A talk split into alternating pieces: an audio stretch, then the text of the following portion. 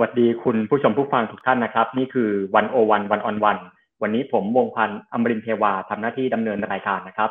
ในช่วงสัปดาห์ที่ผ่านมาเนี่ยเรามีข่าวต่างประเทศหลายข่าวเลย ที่เรียกว่าสะเทือนโลกนะครับหนึ่งในนั้นเนี่ยก็คือที่ประเทศอังกฤษหรือว่าสหราชอาณาจักรนะครับ ที่ว่า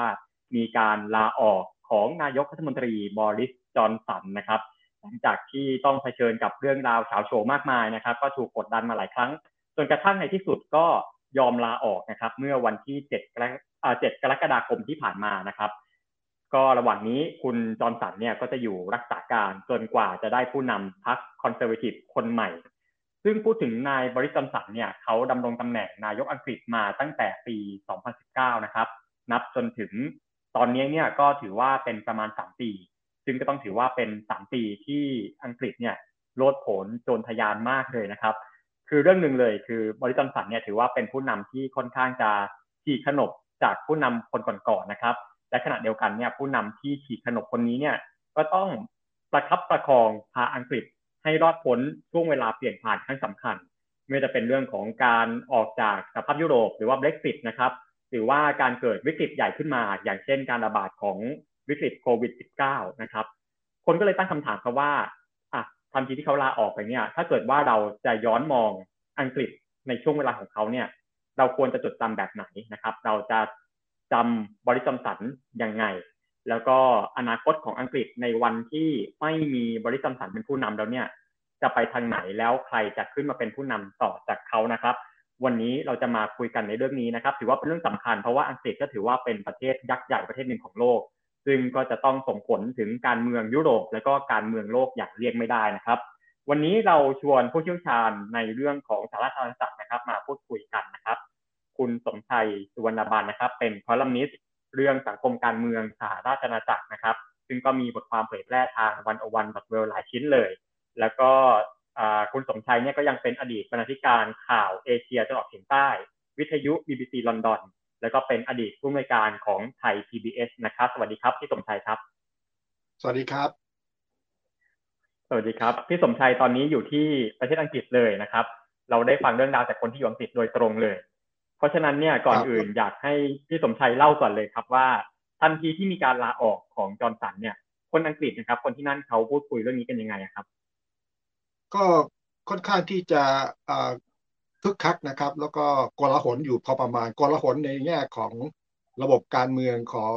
พรรค Conservative เพราะตัวนายบอริสจอห์นสันเนี่ยจริง ๆ แล้วเนี่ยท่านลาออกจากการเป็นหัวหน้าพรรคนะครับ ท่านยังคงรักท่านยังคงเป็นนายกรัฐมนตรีเต็มอำนาจเต็มอยู่นะครับ จะเรียกว่ารักษาการ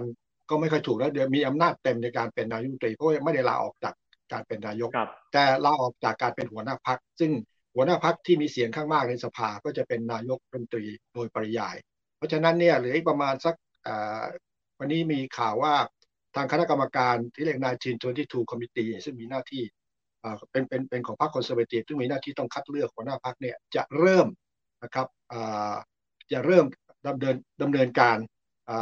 ขบวนการสรรหานะครับตั้งแต่บ่ายวันนี้โดยการจะมีการประชุมกัน ก็แล้วก็จะต้องมีเข้าสู่ขบวนการสรรหา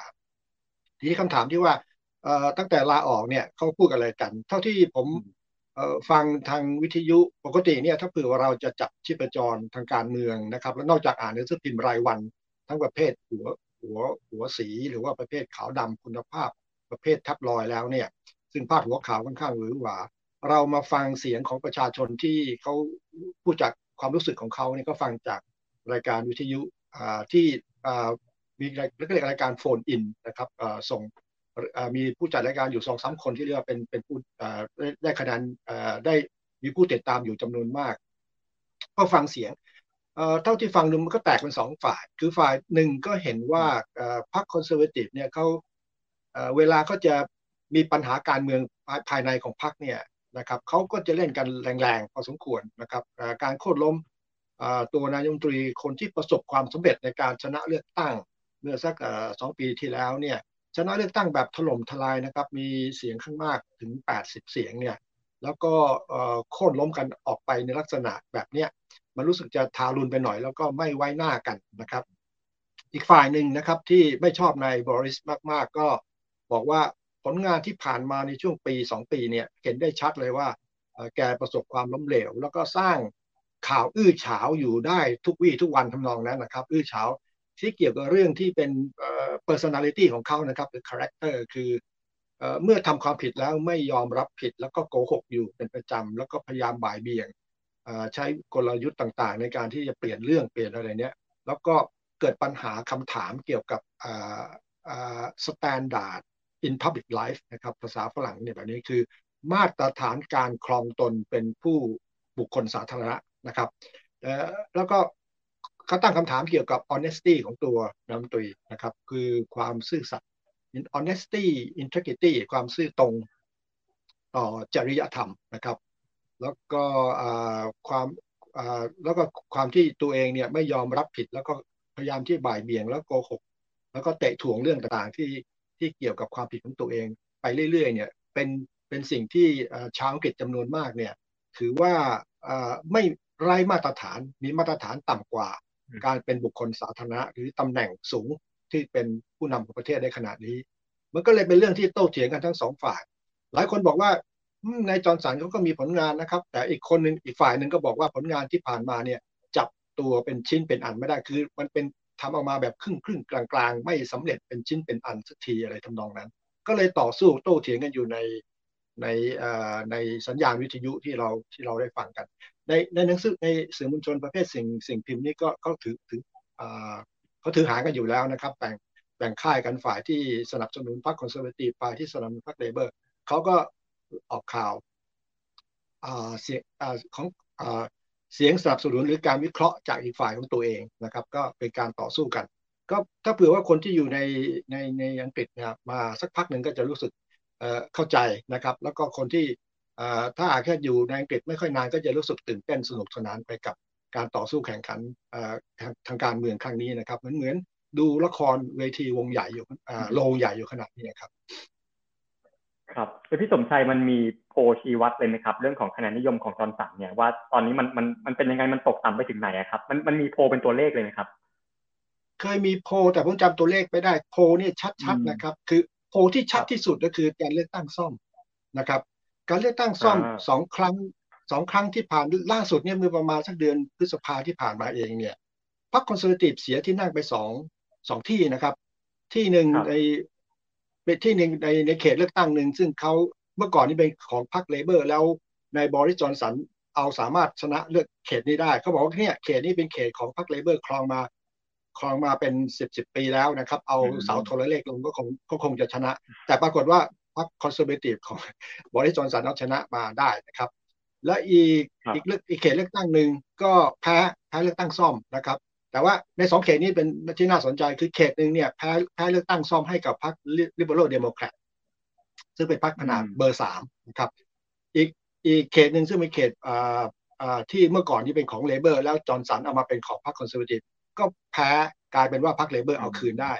อันนี้ก็คือสิ่งที่ชัดเจนนะครับว่าแล้วก็นี่ก็เป็นเป็นโพลในลักษณะหนึ่งว่าเล่นสดๆร้อนๆเองเดือนพฤษภาแล้วถอยหลังกลับไปประมาณสักสี่ห้าเดือนก่อนหน้านั้นก็มีการเลือกตั้งซ่อมอีกอีกเขตหนึ่งซึ่งเขตนั้นน่ะเป็นเขตเลือกตั้งที่เป็นของพรรค Conservative นับร้อยปีนะครับ เรียกว่าเอาอย่างที่ว่าคือเอาเสาโทรเลขลง Conservative ชนะ แต่ปรากฏว่าแพ้อ่าแพ้เลือกตั้งให้พรรค Lib Dem ไป คือพรรคพรรคเทศา ก็เลยนี่มันเป็น indication เนี่ยเป็นตัวเป็นลางเป็นลางที่บ่งชี้ว่าคะแนนนิยมที่เมื่อก่อนเนี่ยที่พรรค Conservative เนี่ยแบบเรียกว่าชนะถล่มทลายมาเนี่ยไม่สองไม่ไม่ถึงสองปีนี่เอง กลายเป็นว่าถูกได้เจือจางหายไปเกือบหมดแล้วอันนี้ครับ อันนี้ก็เป็นโพลแล้วในช่วงที่เกิดที่เรียกว่า Partygate นะครับคุณวงพันธ์จะจำได้ Partygate คือครับครับคือในช่วงในช่วงสักปีก ปีปีสองพันสองพันหนึ่ง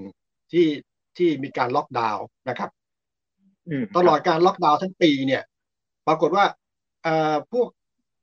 ข้าราชการชั้นผู้ใหญ่นักการเมืองของพรรค Conservative เนี่ยจัดงานเลี้ยงฉลองปาต้องปาร์ตี้กันที่จะล็อกดาวน์นี่จัดปาร์ตี้ไม่ได้นะครับ ก็จัดปาร์ตี้กันในทำเนียบเลยนะครับ ในทำเนียบนายมตรีถึงสิบสี่ครั้งนะครับ แล้วก็คือคือก็ตอนนั้นตอนแรกก็ปกปิดกันไปนะครับ แล้วก็ข่าวสื่อมวลชนที่นี่ก็หูตาไวก็ก็ค่อยเจาะมาเก็บมาทีละเรื่อง ค่อยเปิดทีละทีละทีละงานสองงานนี่นี่มีแล้วนี่มีแล้วก็เรียกว่าแบบว่าตอนนั้นผมอ่านข่าวนี้แบบทุกวันเลยนะครับว่าอ้าวเปิดแผลใหม่อีกแล้ว สื่อมวลชน เปิดแผลว่าเอ้จัดงานเลี้ยงอีกแล้ว จัดงานเลี้ยงอีกแล้ว แล้วก็ตอนที่จัดงานเลี้ยงอะไรพวกนี้นะครับ แล้วก็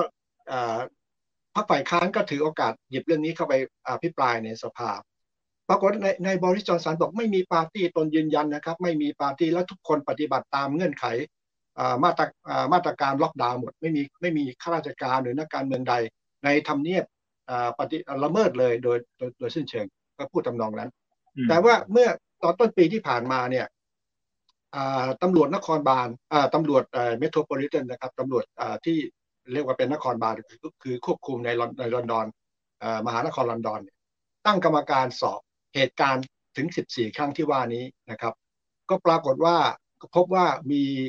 ข้าราชการทั้งข้าราชการที่มาจากการเลือกตั้งข้าราชการประจำจัดงานปาร์ตี้กันสนุกสนานกัน แล้วก็ตัวนายบริสจอนสันเองเนี่ยถูกตำรวจสั่งปรับนะครับ แล้วก็คนที่สุด คนที่เป็นไฮโปรไฟล์นะครับคือรัฐมนตรีคลังในลิชี่ซูนักเนี่ยก็โดนสั่งปรับคือสองคนเนี่ยเป็นเรียกว่าระดับรัฐมนตรีอาวุโสที่โดน ส่วนคนอื่นก็มีรัฐมนตรีแบบจูเนียก็คือแบบรัฐมนตรีช่วย แล้วก็ข้าราชการชั้นผู้ใหญ่ อีกรวมแล้วประมาณร้อยกว่าคนถูกตำรวจสั่งปรับคำถามที่ตามติดตามมาก็คือว่าถ้าหากตัวนายมตรีถูกตำรวจลงโทษสั่งปรับเนี่ย โดยมาตรฐานจริยธรรมแล้วเนี่ย ควรจะเป็นนายกต่อไปหรือไม่ ซึ่งพรรคฝ่ายค้านก็พูดมาตลอด สื่อมวลชนก็พูดมาตลอดว่า อันนี้ถ้าเผื่อว่านายมตรีเองละเมิดกฎหมายมาตรการล็อกดาวน์ที่ตัวเองเป็นคนประกาศใช้เนี่ยสมควรจะต้องพิจารณาตัวเองไหม อันนี้ก็คือเป็นแผลที่เจาะที่คอยกัดกร่อนอำนาจบารมีนะครับออ t h o r i t y ของตัวตัวนายกตรีบริจอนสันมาตลอดวันนี้ข่าวนี้เป็นเป็นระยะระยะที่ที่ประประชาชนคนอังกฤษรู้สึกว่า แคลงใจมากก็คือว่างานเลี้ยงปาร์ตี้ครั้งหนึ่งนะครับ ครั้งหนึ่งเนี่ย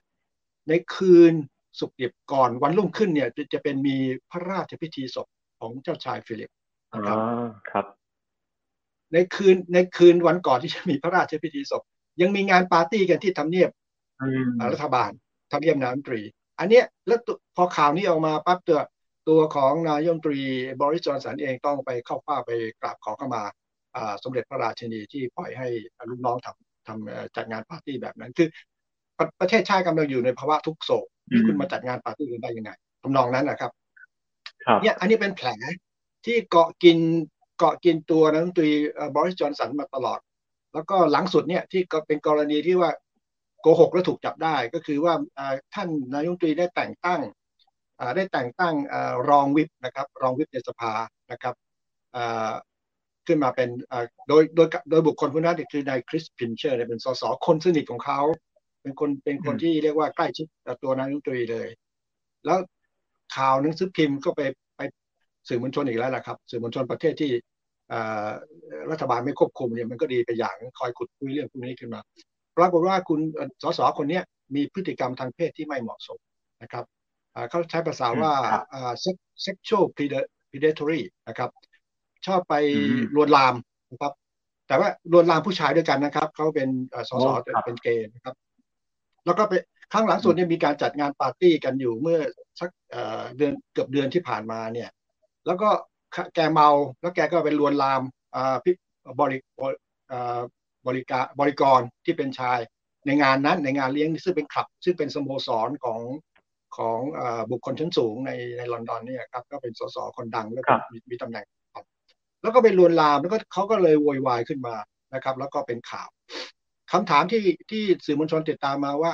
สสคนนี้ได้รับตำแหน่งนี้ได้อย่างไรนะครับตัวตัวนายนุตรีมามาแก้ตัวบอกว่าไม่เคยรู้เลยนะครับ ว่าสสคนนี้ซึ่งเป็นเพื่อนของเขาเนี่ย มีพฤติกรรมแบบนี้ แต่ปรากฏว่าวันรุ่งขึ้นนะครับ ท่านอดีตปลัดกระทรวงต่างประเทศ เป็นอดีตไปแล้วนะครับ เป็นหลอดอได้ ทำทวิตเตอร์ปล่อยเขียนจดหมายเป็นทวิตเตอร์ออกมาบอกว่าท่านประหลัดเนี่ยคนนี้ได้เรียนให้ท่านนายกตรีทราบแล้ว ในยุคที่สสคนนี้คริสพินเชอร์เนี่ยที่นายกแต่งตั้งเนี่ย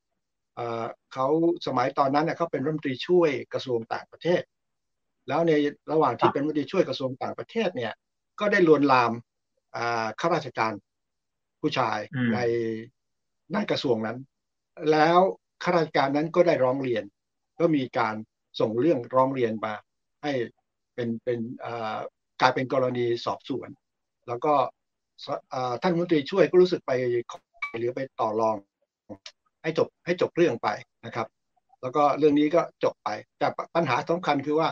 ตอนที่แต่งตั้งให้จากตำแหน่งรัฐมนตรีช่วยแล้วออกมาแล้วเนี่ย แล้วก็มาเป็นตำแหน่งรองวิปในสภาเนี่ย ทั้งๆทที่รู้ว่าเคยมีประวัติอย่างนี้แล้วทำไมถึงตั้ง แล้วก็ตัวน้ำตรีบอกไม่เคยรู้เลยว่ามีประวัติ แต่ปรากฏว่าท่านปลัดกระทรวงมาพูดบอกว่าได้แจ้งให้ท่านนายกทราบแล้วนะครับ เรื่องพฤติกรรมของ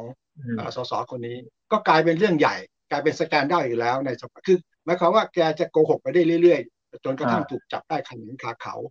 อันนี้เป็นตัวสำคัญเลยที่เป็นตัวสำคัญหลังสุดนี่ถือว่าเป็นฟางเส้นสุดท้ายที่ บรรดาสสของพรรคคอนเซอร์วทีฟเองบอกนี่จะทนให้ให้นายงตรีเนี่ยโกหกไปได้เรื่อย ๆ ได้อย่างไรนะครับจนกระทั่งรัฐมนตรีสุนักรัฐมนตรีลิชีสุนักรัฐมนตรีคลัง แล้วก็รัฐมนตรีสาธารณสุขจาวิดยื่นใบลาออกพร้อมๆกันในเวลาไม่ถึงห้านาที แล้วไปแถลงในสภาด้วย ว่า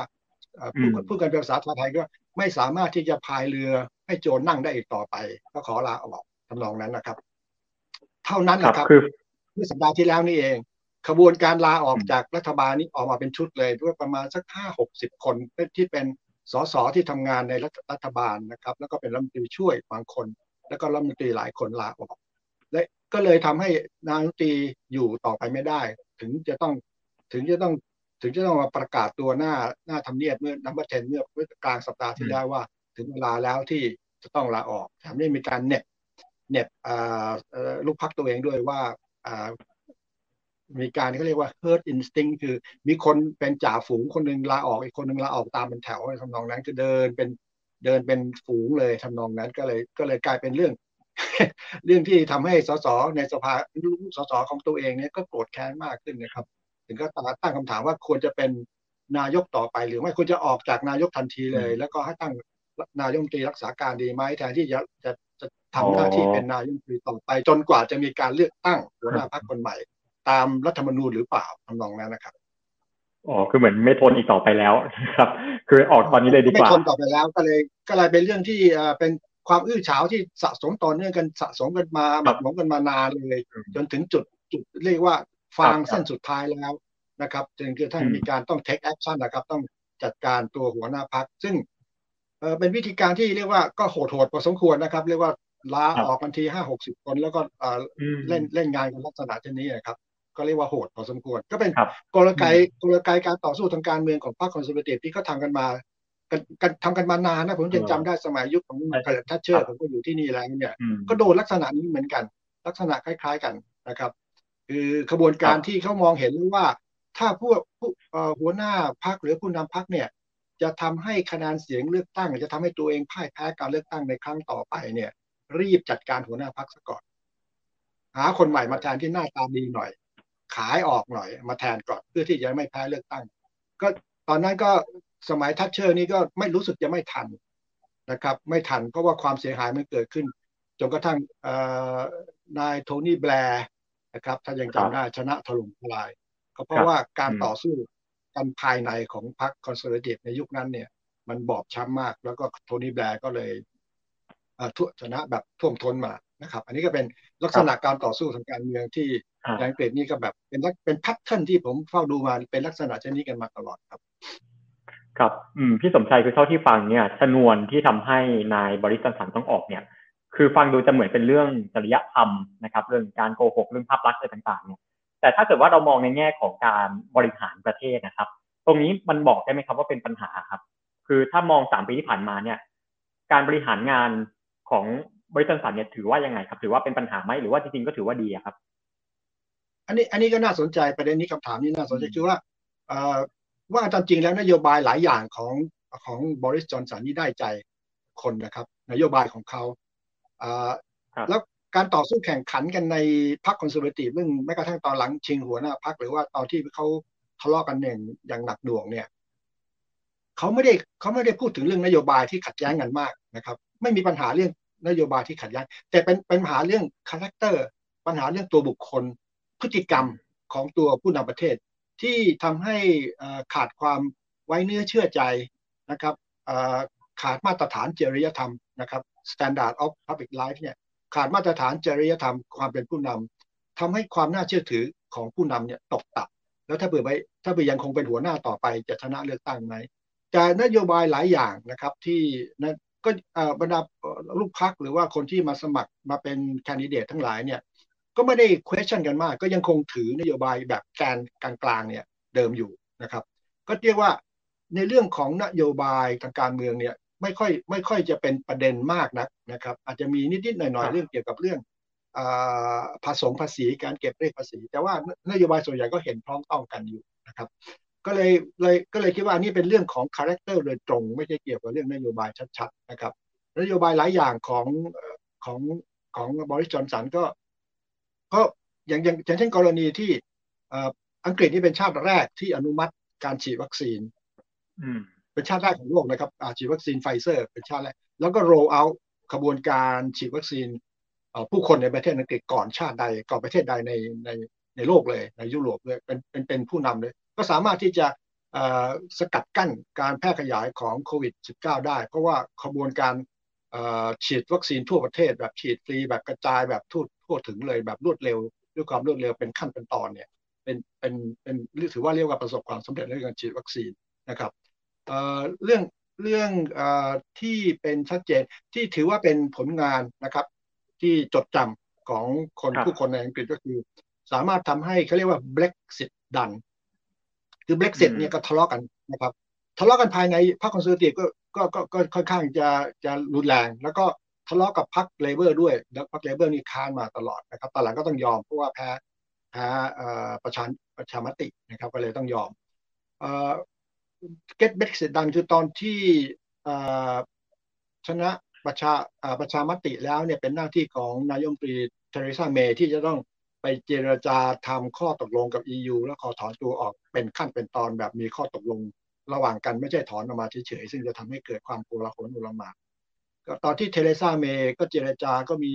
ข้อตกลงอะไรออกมา ก็ไม่ผ่านสภาสักทีเพราะว่าเสียงเปลี่ยนๆน้ำอยู่ตัวของ นายบอริสจอห์นสันเนี่ยก็โค่นจัดกระบวนการที่เราเห็นเมื่อเร็วๆนี้ที่เขาโค่นจอห์นสันเนี่ยก่อนหน้านี้จอห์นสันเองก็ไปโค่นเทเรซาเมย์ให้ให้ล้มไปแล้วตัวเองขึ้นมาเป็นหัวหน้าพรรคและเป็นนายกรัฐมนตรีเนี่ยกลางกลางเทอมเนี่ยนะก็ก็สามารถที่จะโค่นล้มแล้วก็ชนะเสียงแบบถล่มทลายที่ผมบอกเมื่อสักครู่นี้ 90 เสียงทำให้ข้อตกลงหลายอย่างที่เมื่อก่อนเนี่ยเทเรซาเมย์พยายามผลักดันเข้าสภาเนี่ยไม่ค่อยสำเร็จนะครับ เพราะว่า พรรคคอนเซอร์เวทีฟก็เสียงแตก บางคนก็ยังไม่อยากออก ก็จะพยายามที่จะดึงเรื่องอยู่ตลอดเวลา ก็อันนี้ก็เด็ดขาดไปเลย เพราะว่าฝ่ายของนายบอริสจอห์นสันที่ต้องการออกเนี่ย ชัดเจนแล้วก็คะแนนเสียง 90 เกินมา 80 เสียงเนี่ยเข้าสภาเนี่ยผ่านแน่นอน ก็ทำให้ข้อตกลงของข้อตกลงที่จะไปข้อตกลงเจรจากับ EU เนี่ย exit agreement เนี่ยตกลงเรียบร้อยกันได้ แล้วก็ผ่าน ผ่านสภาแล้วก็สามารถที่จะไปไปเจรจาแล้วก็ออกมาเรียบร้อยแล้ว แต่ว่ายังมีข้อตกลงอีกหลายขั้นตอนนะครับอีกที่คาคาคาคารังคาซังอยู่พอประมาณ แต่ว่าโดยส่วนใหญ่ก็ถือว่านายบริสจอนสันนี่ประสบความสำเร็จในการทำให้ข้อตกลงนี้ผ่านนะครับ อันนี้ก็เป็นอีกอันหนึ่งที่เรียกว่าเป็นคนที่เขาจะต้องจดจำในบริสจอนสันคือเรื่องเรื่องฉีดวัคซีนด้วยความรวดเร็วเรื่องเรื่องเรื่อง get Brexit ดันแต่คนที่คนที่คัดค้านอยู่ตอนนี้เรื่อง Brexit ก็ยังบอกว่ายังไม่ได้ยังไม่ได้ Brexit ดันเลยนะ คือแค่เป็นลายลักษณ์อักษร แต่ว่าผลพลอยได้ที่เคยคุยโมไว้ตอนที่ประชามติเนี่ยการรณรงค์เรื่องบอกว่าจะได้อย่างนั้นจะได้อย่างนี้จะได้อย่างนี้ ยังไม่ได้เลยนะครับ สิ่งที่มันเกิดขึ้นก็คือข้อตกลงเรียบร้อย มีการทำข้อตกลงออกมาเป็นที่เรียบร้อย ผลประโยชน์ที่ได้จาก Brexit จริง ๆ แล้ว ยังไม่เห็นชัดนะครับ ยังไม่เห็นชัดก็เลยก็เลยก็ต้องอย่างกรณีถึง Northern Ireland เนี่ยไอร์แลนด์เหนือก็ยังเป็นประเด็นว่าไอ้ข้อตกลงที่เรียกว่า Irish Protocol เนี่ยเรื่องไอ้สินค้าผ่านแดนพรมแดนไอร์แลนด์ไอร์แลนด์เหนือกับสาธารณรัฐไอร์แลนด์แล้วก็พรมแดนระหว่างไอร์แลนด์เหนือกับกับอังกฤษนั่นคือคือสกอตแลนด์เวลส์กับอังกฤษเนี่ยมันยังไม่ไม่ไม่สามารถตกลงกันได้ ก็ยังต้องมีการผ่านผ่านไอ้ custom อยู่ผ่านการพิธีศุลกากรอยู่ มันก็ยังเป็นเรื่องที่คาราคาซังกันอยู่ แล้วก็ทำให้ตัวนายมนตรีเองเนี่ยก็พยายามบอกว่าถ้างั้นออกกฎหมายใหม่ ออกกฎหมายยกเลิกบางอย่างที่ไปตกลงกับทาง EU ก็เลย ก็เลยมีเสียงทักท้วงมาว่าเอ๊ะทำงี้ได้ไง ก็คุณไปตกลงกับเขาแล้ว แล้วคุณก็ไปเซ็นสัญญาเขาแล้ว แล้วคุณมาออกกฎหมายบอกจะยกเลิกข้อตกลงนั้น มันก็ทำให้เสียเสียชื่อเสียงประเทศอังกฤษนะครับมันก็เลยกลายเป็นเรื่องที่ บอกว่าตกลงเซ็นสัญญากันแล้วมากลับคำทีหลังเนี่ย มันก็คนเขาไม่ไม่เชื่อถือต่อไปจะทำอะไรเขาก็ไม่เชื่อถืออันเนี้ยเป็นเรื่องที่ยังไม่จบนะ เรื่องนี้ยังคาอยู่ get Brexit ดันจะทำให้ Brexit มันไม่มันก็มันก็ผ่านไปได้ขั้นตอนหนึ่ง ขั้นตอนเอกสารขั้นตอนอะไร แต่ว่าขั้นตอนสำคัญก็คือว่า แล้วดีเวเดนอะ ผลประโยชน์ผลที่จะได้จากการออกจาก EU เนี่ยที่โฆษณาชวนเชื่อไว้ตอนหาเสียงเนี่ย มันยังไม่เห็นนะครับซ้ำลายยังเกิดปัญหาขึ้นมาเช่น ขาดแคลนขาดแคลนแรงงานนะครับ เพราะว่าคนที่เคยเป็น EU ทำงานที่นี่ก็กลับบ้านกันไป แล้วก็ตอนนี้ก็เกิดปัญหาเรื่องขาดแคลนแรงงานในหลายภาคส่วนนะครับ แล้วก็เลยมีปัญหาอยู่ตลอดเวลาอันนี้เป็นเรื่องที่ที่เราเห็นอยู่ว่าเออมันก็มีปัญหาอยู่ในเรื่อง Brexit ในเรื่องสิ่งที่นายจอร์นสันเนี่ยอ้างว่าเป็นผลงาน อีกอันหนึ่งที่เรียกว่าเป็นผลงานได้ จะได้ไหมก็คือเรื่องที่เขาผลักดันที่เรียกว่าภาษาเขาใช้ภาษาว่า leveling up คือการขยับ prosperity คือความมั่งคั่งในในแต่ละภูมิภาคของอังกฤษให้มันเท่าเท่าเท่าเทียมกันคือหมายความว่าหมายความว่าสร้างความเสมอภาคเท่าเทียมกันในในการจัดทรัพยากรในเรื่องการจัดสรรผลจัดสรรงบประมาณให้มันทั่วถึงกับในพื้นที่ที่เมื่อก่อนเนี่ยเป็นพื้นที่ที่ถูกปล่อยปละละเลยนะครับ คนคนว่างงานมีคนจนมีอะไรพวกนี้ก็จะมีการจัดระบบนี้ อันนี้ก็มีการ ทำขบวนการนี้อยู่นะครับ leveling up เนี่ยมีหลาย ๆ โปรเจกต์ที่เอาเงินเข้าไปลงทุนในเขตพื้นที่ทางภาคเหนือของอังกฤษเนี่ยครับ ที่ว่าเป็นอุตเป็นเขตอุตสาหกรรม มันมันมันเหมือนกับมันเหมือนกับในอเมริกาที่เรียกว่า Rust Belt นะฮะคือเป็นเขตอุตสาหกรรมที่เป็นสนิมหมดอะคือคือคือเขาเลิกทุกไออุตสาหกรรมอันเนี้ยไม่มีใครเขาทากันแล้ว คือยังคงมีสาภาพแรงงานที่ยังดันทุลังที่จะทำอยู่แต่ว่า ทำอะไรออกมาก็ราคาแพงกว่าเขาขายไม่ออกนะครับ ก็ต้องเปลี่ยนเป็นทำทำอย่างอื่น อันนี้ก็เลยเป็นเขตที่ส่งส่งสสเข้าไป ส่งรัฐมนตรีเข้าไปดูพื้นที่ แล้วก็พยายามที่จะจัดโครงการพัฒนาในเขตนู้นเขตนี้ให้มันมีเอางบประมาณเข้าไปใส่เพื่อให้พัฒนาพื้นที่ให้มันดีขึ้น มีอยู่นะครับมองเห็นแล้วก็เริ่มเข้าสู่กระบวนการนั้น แต่ก็ยังมีปัญหาอยู่ไม่ มันยังไม่ทั่วถึงนะครับ อีกโครงการหนึ่งที่เรียกว่าเป็น เป็นผลงานของเขาก็คือ HS2 ก็คือ High Speed 2 ก็คือการวางรางรถไฟ High Speed รางรถไฟแบบความเร็วสูง ซึ่งจะวางจากจากลอนดอนเข้าไปถึงแมนเชสเตอร์นะครับ แล้วก็จากแมนเชสเตอร์ไปยังหัวเมืองทางภาคเหนือของอังกฤษที่เรียกว่าอยู่ในเขตที่เรียกว่า ยากจนเพื่อที่จะกระจายความเจริญไปสู่ในพื้นที่ชุมชนนั้น แต่ว่า HS2 ก็มีการกำหนดงบประมาณอะไรไว้ค่อนข้างมาก แล้วก็มีเสียงที่คัดค้านประท้วงอยู่โดยเฉพาะกลุ่มกลุ่มคนที่เรียกว่าสิ่งแวดล้อมนะครับปกป้องอนุรักษ์สิ่งแวดล้อม ก็บอก HS2 เนี่ยไอการวางทางรถไฟไอแบบนี้เข้าไปทำให้ทำลายสิ่งแวดล้อมในหลายพื้นที่นะครับ ก็เลยก็เลยบาง บางจุดบางแห่งก็ผ่านไปได้ บางจุดบางแห่งก็ยังชะงักอยู่ ก็มีเสียงโต้แย้งกลับมาทำให้มีการลดทอนโปรเจกต์นี้ลงไปอีกหน่อยหนึ่งเพื่อไม่ให้ไปปะทะกับกลุ่มคนที่ต้องการที่อนุรักษ์พื้นที่สีเขียวธรรมชาติไว้นะครับ อันนี้ก็เป็นส่วนหนึ่งที่เรียกว่าเป็นผลงานผลงานที่ของเขาอะก็คือ HS2 นะครับเรื่องเรื่องโควิดวัคซีนนะครับ แล้วก็เรื่อง Brexit ที่เรามองเห็นอยู่นะครับ ที่มองเห็นอีกเรื่องนึง อีกเรื่องหนึ่งที่เรียกว่าประสบความสำเร็จที่น่าน่าน่าชื่นชมอยู่เหมือนกันก็คือ เขาสามารถผลักดันกฎหมายปรับพูดง่ายๆว่าขึ้นภาษีนะครับปรับภาษีปรับภาษี 1.25เปอร์เซ็นเรียกว่าเป็นภาษีอีกแบบหนึ่ง ไม่ใช่ภาษีรายได้ส่วนบุคคลนะครับ เป็นภาษีส่งเงินเข้ากองทุน National Insurance National Insurance คือประกันสังคมนะครับ ซึ่งเก็บภาษีจากคุณคนทำงานส่วนหนึ่ง แล้วก็นายจ้างส่วนหนึ่งเอาเข้า กองทุนประกันสังคม เวลาตกงานเวลามีปัญหาต้องเข้าโรงพยาบาลเนี่ยก็จะเอาเงินนี้มาใช้ ปัญหาสำคัญด้วยในช่วงหลายหลายปีที่ผ่านมาเนี่ยเรียกโซเชียลแคร์เนี่ยคือการดูแลคนสูงอายุเกษียณแล้ว ผู้ป่วยเรื้อรังนะครับในในบางพื้นที่ไม่ไม่มีงบประมาณ ก็เลยต้องเอาเงินนี้มาเข้ามามาจัดมาเข้าไปบริหารจัดการการดูแล social care คือผู้ป่วยนะครับคนคนคนผู้สูงอายุ อันนี้ก็ประสบความสำเร็จในการที่เรียกว่า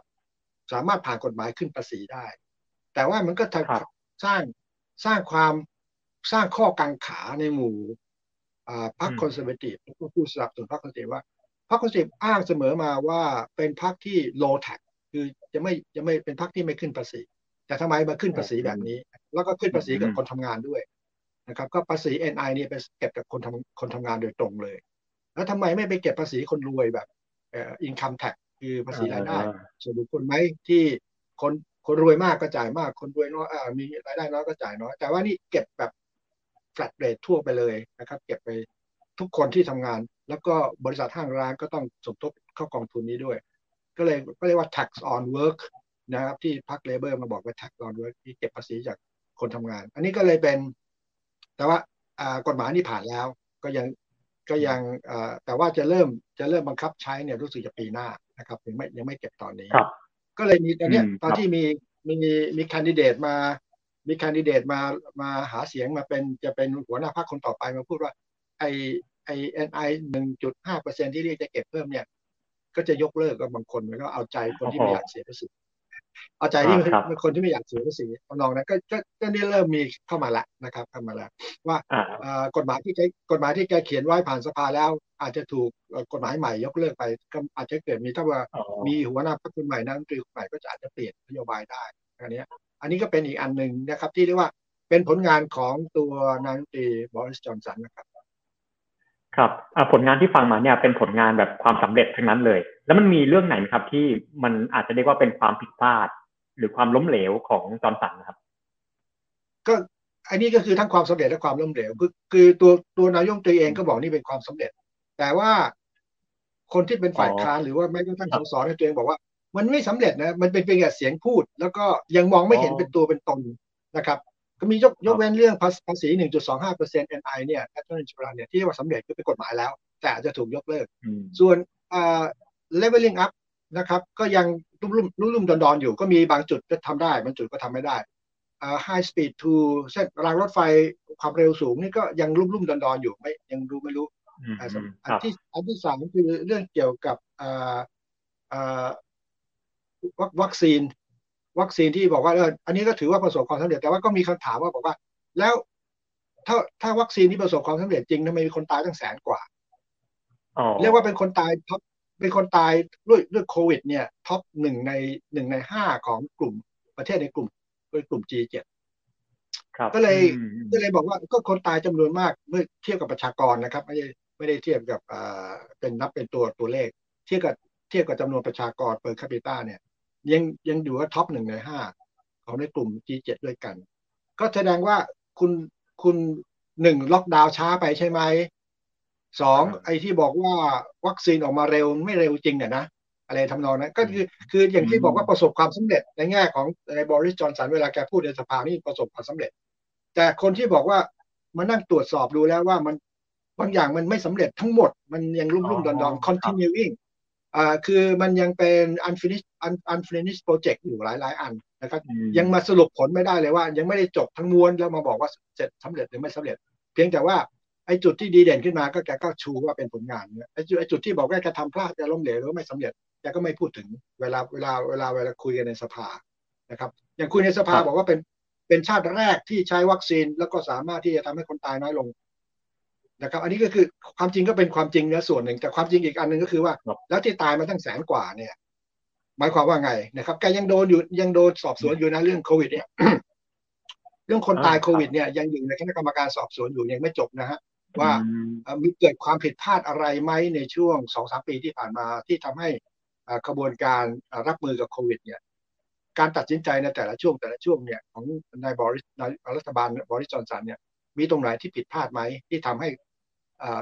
ที่จะสามารถเซฟชีวิตคนได้แต่ไม่ไม่สามารถเซฟชีวิต แต่ว่าเพราะว่าความ เผลอเลยการตัดสินใจผิดพลาดทางนโยบายหรือเปล่า อันนี้ก็ยังไม่จบก็ต้องรอให้คณะกรรมการที่กำลังสอบอยู่เนี่ยซึ่งยังไม่รู้จะเสร็จเมื่อไหร่ออกมาให้ definitively เลยคือว่าให้มันจบไปเลยว่าตกลงแล้วยังไงนะครับ อันนี้ก็ยังมีเรื่องเรื่องเรื่องนี้มันก็บอกว่าอย่างที่บอกว่าไอ้ที่แบบเป็นสิ่งที่เด่นเป็นเลก a ซี่เป็นผลงานที่คนนิยมยกย่อง มันก็เห็นภาพอยู่นะครับ แต่ว่ามันไม่ใช่ภาพจริงทั้งหมด มันเป็นครึ่งครึ่งกลางๆอยู่นะครับ ครับพี่สมชัยครับ แล้วอย่างตอนนี้คือทั่วโลกเขาเจอปัญหาข้าวยากหมากแพงเจอเงินเฟ้อหรือว่าถ้าเป็นฝั่งยุโรปก็อาจจะเจอพวกปัญหาขาดแคลนน้ำมันอะไรต่างๆเนี่ยที่อังกฤษเป็นเหมือนกันไหมครับคืออย่างพี่สมชัยอาจจะลองไปเดินซื้อของไปซูเปอร์ไปอะไรเงี้ยครับ เจอเหมือนกันไหมว่าของแพงเนี่ยที่อังกฤษครับ ครับโดนโดนเหมือนกันหมดแล้วของแพงเพราะว่าผมเมื่อสักอาทิตย์ที่แล้วไปเติมน้ำมันก็เกือบลิตรหนึ่งผมตัวน้ำมันดีเซลเนี่ยครับเป็นกรีนดีเซลเนี่ย เกือบ จะ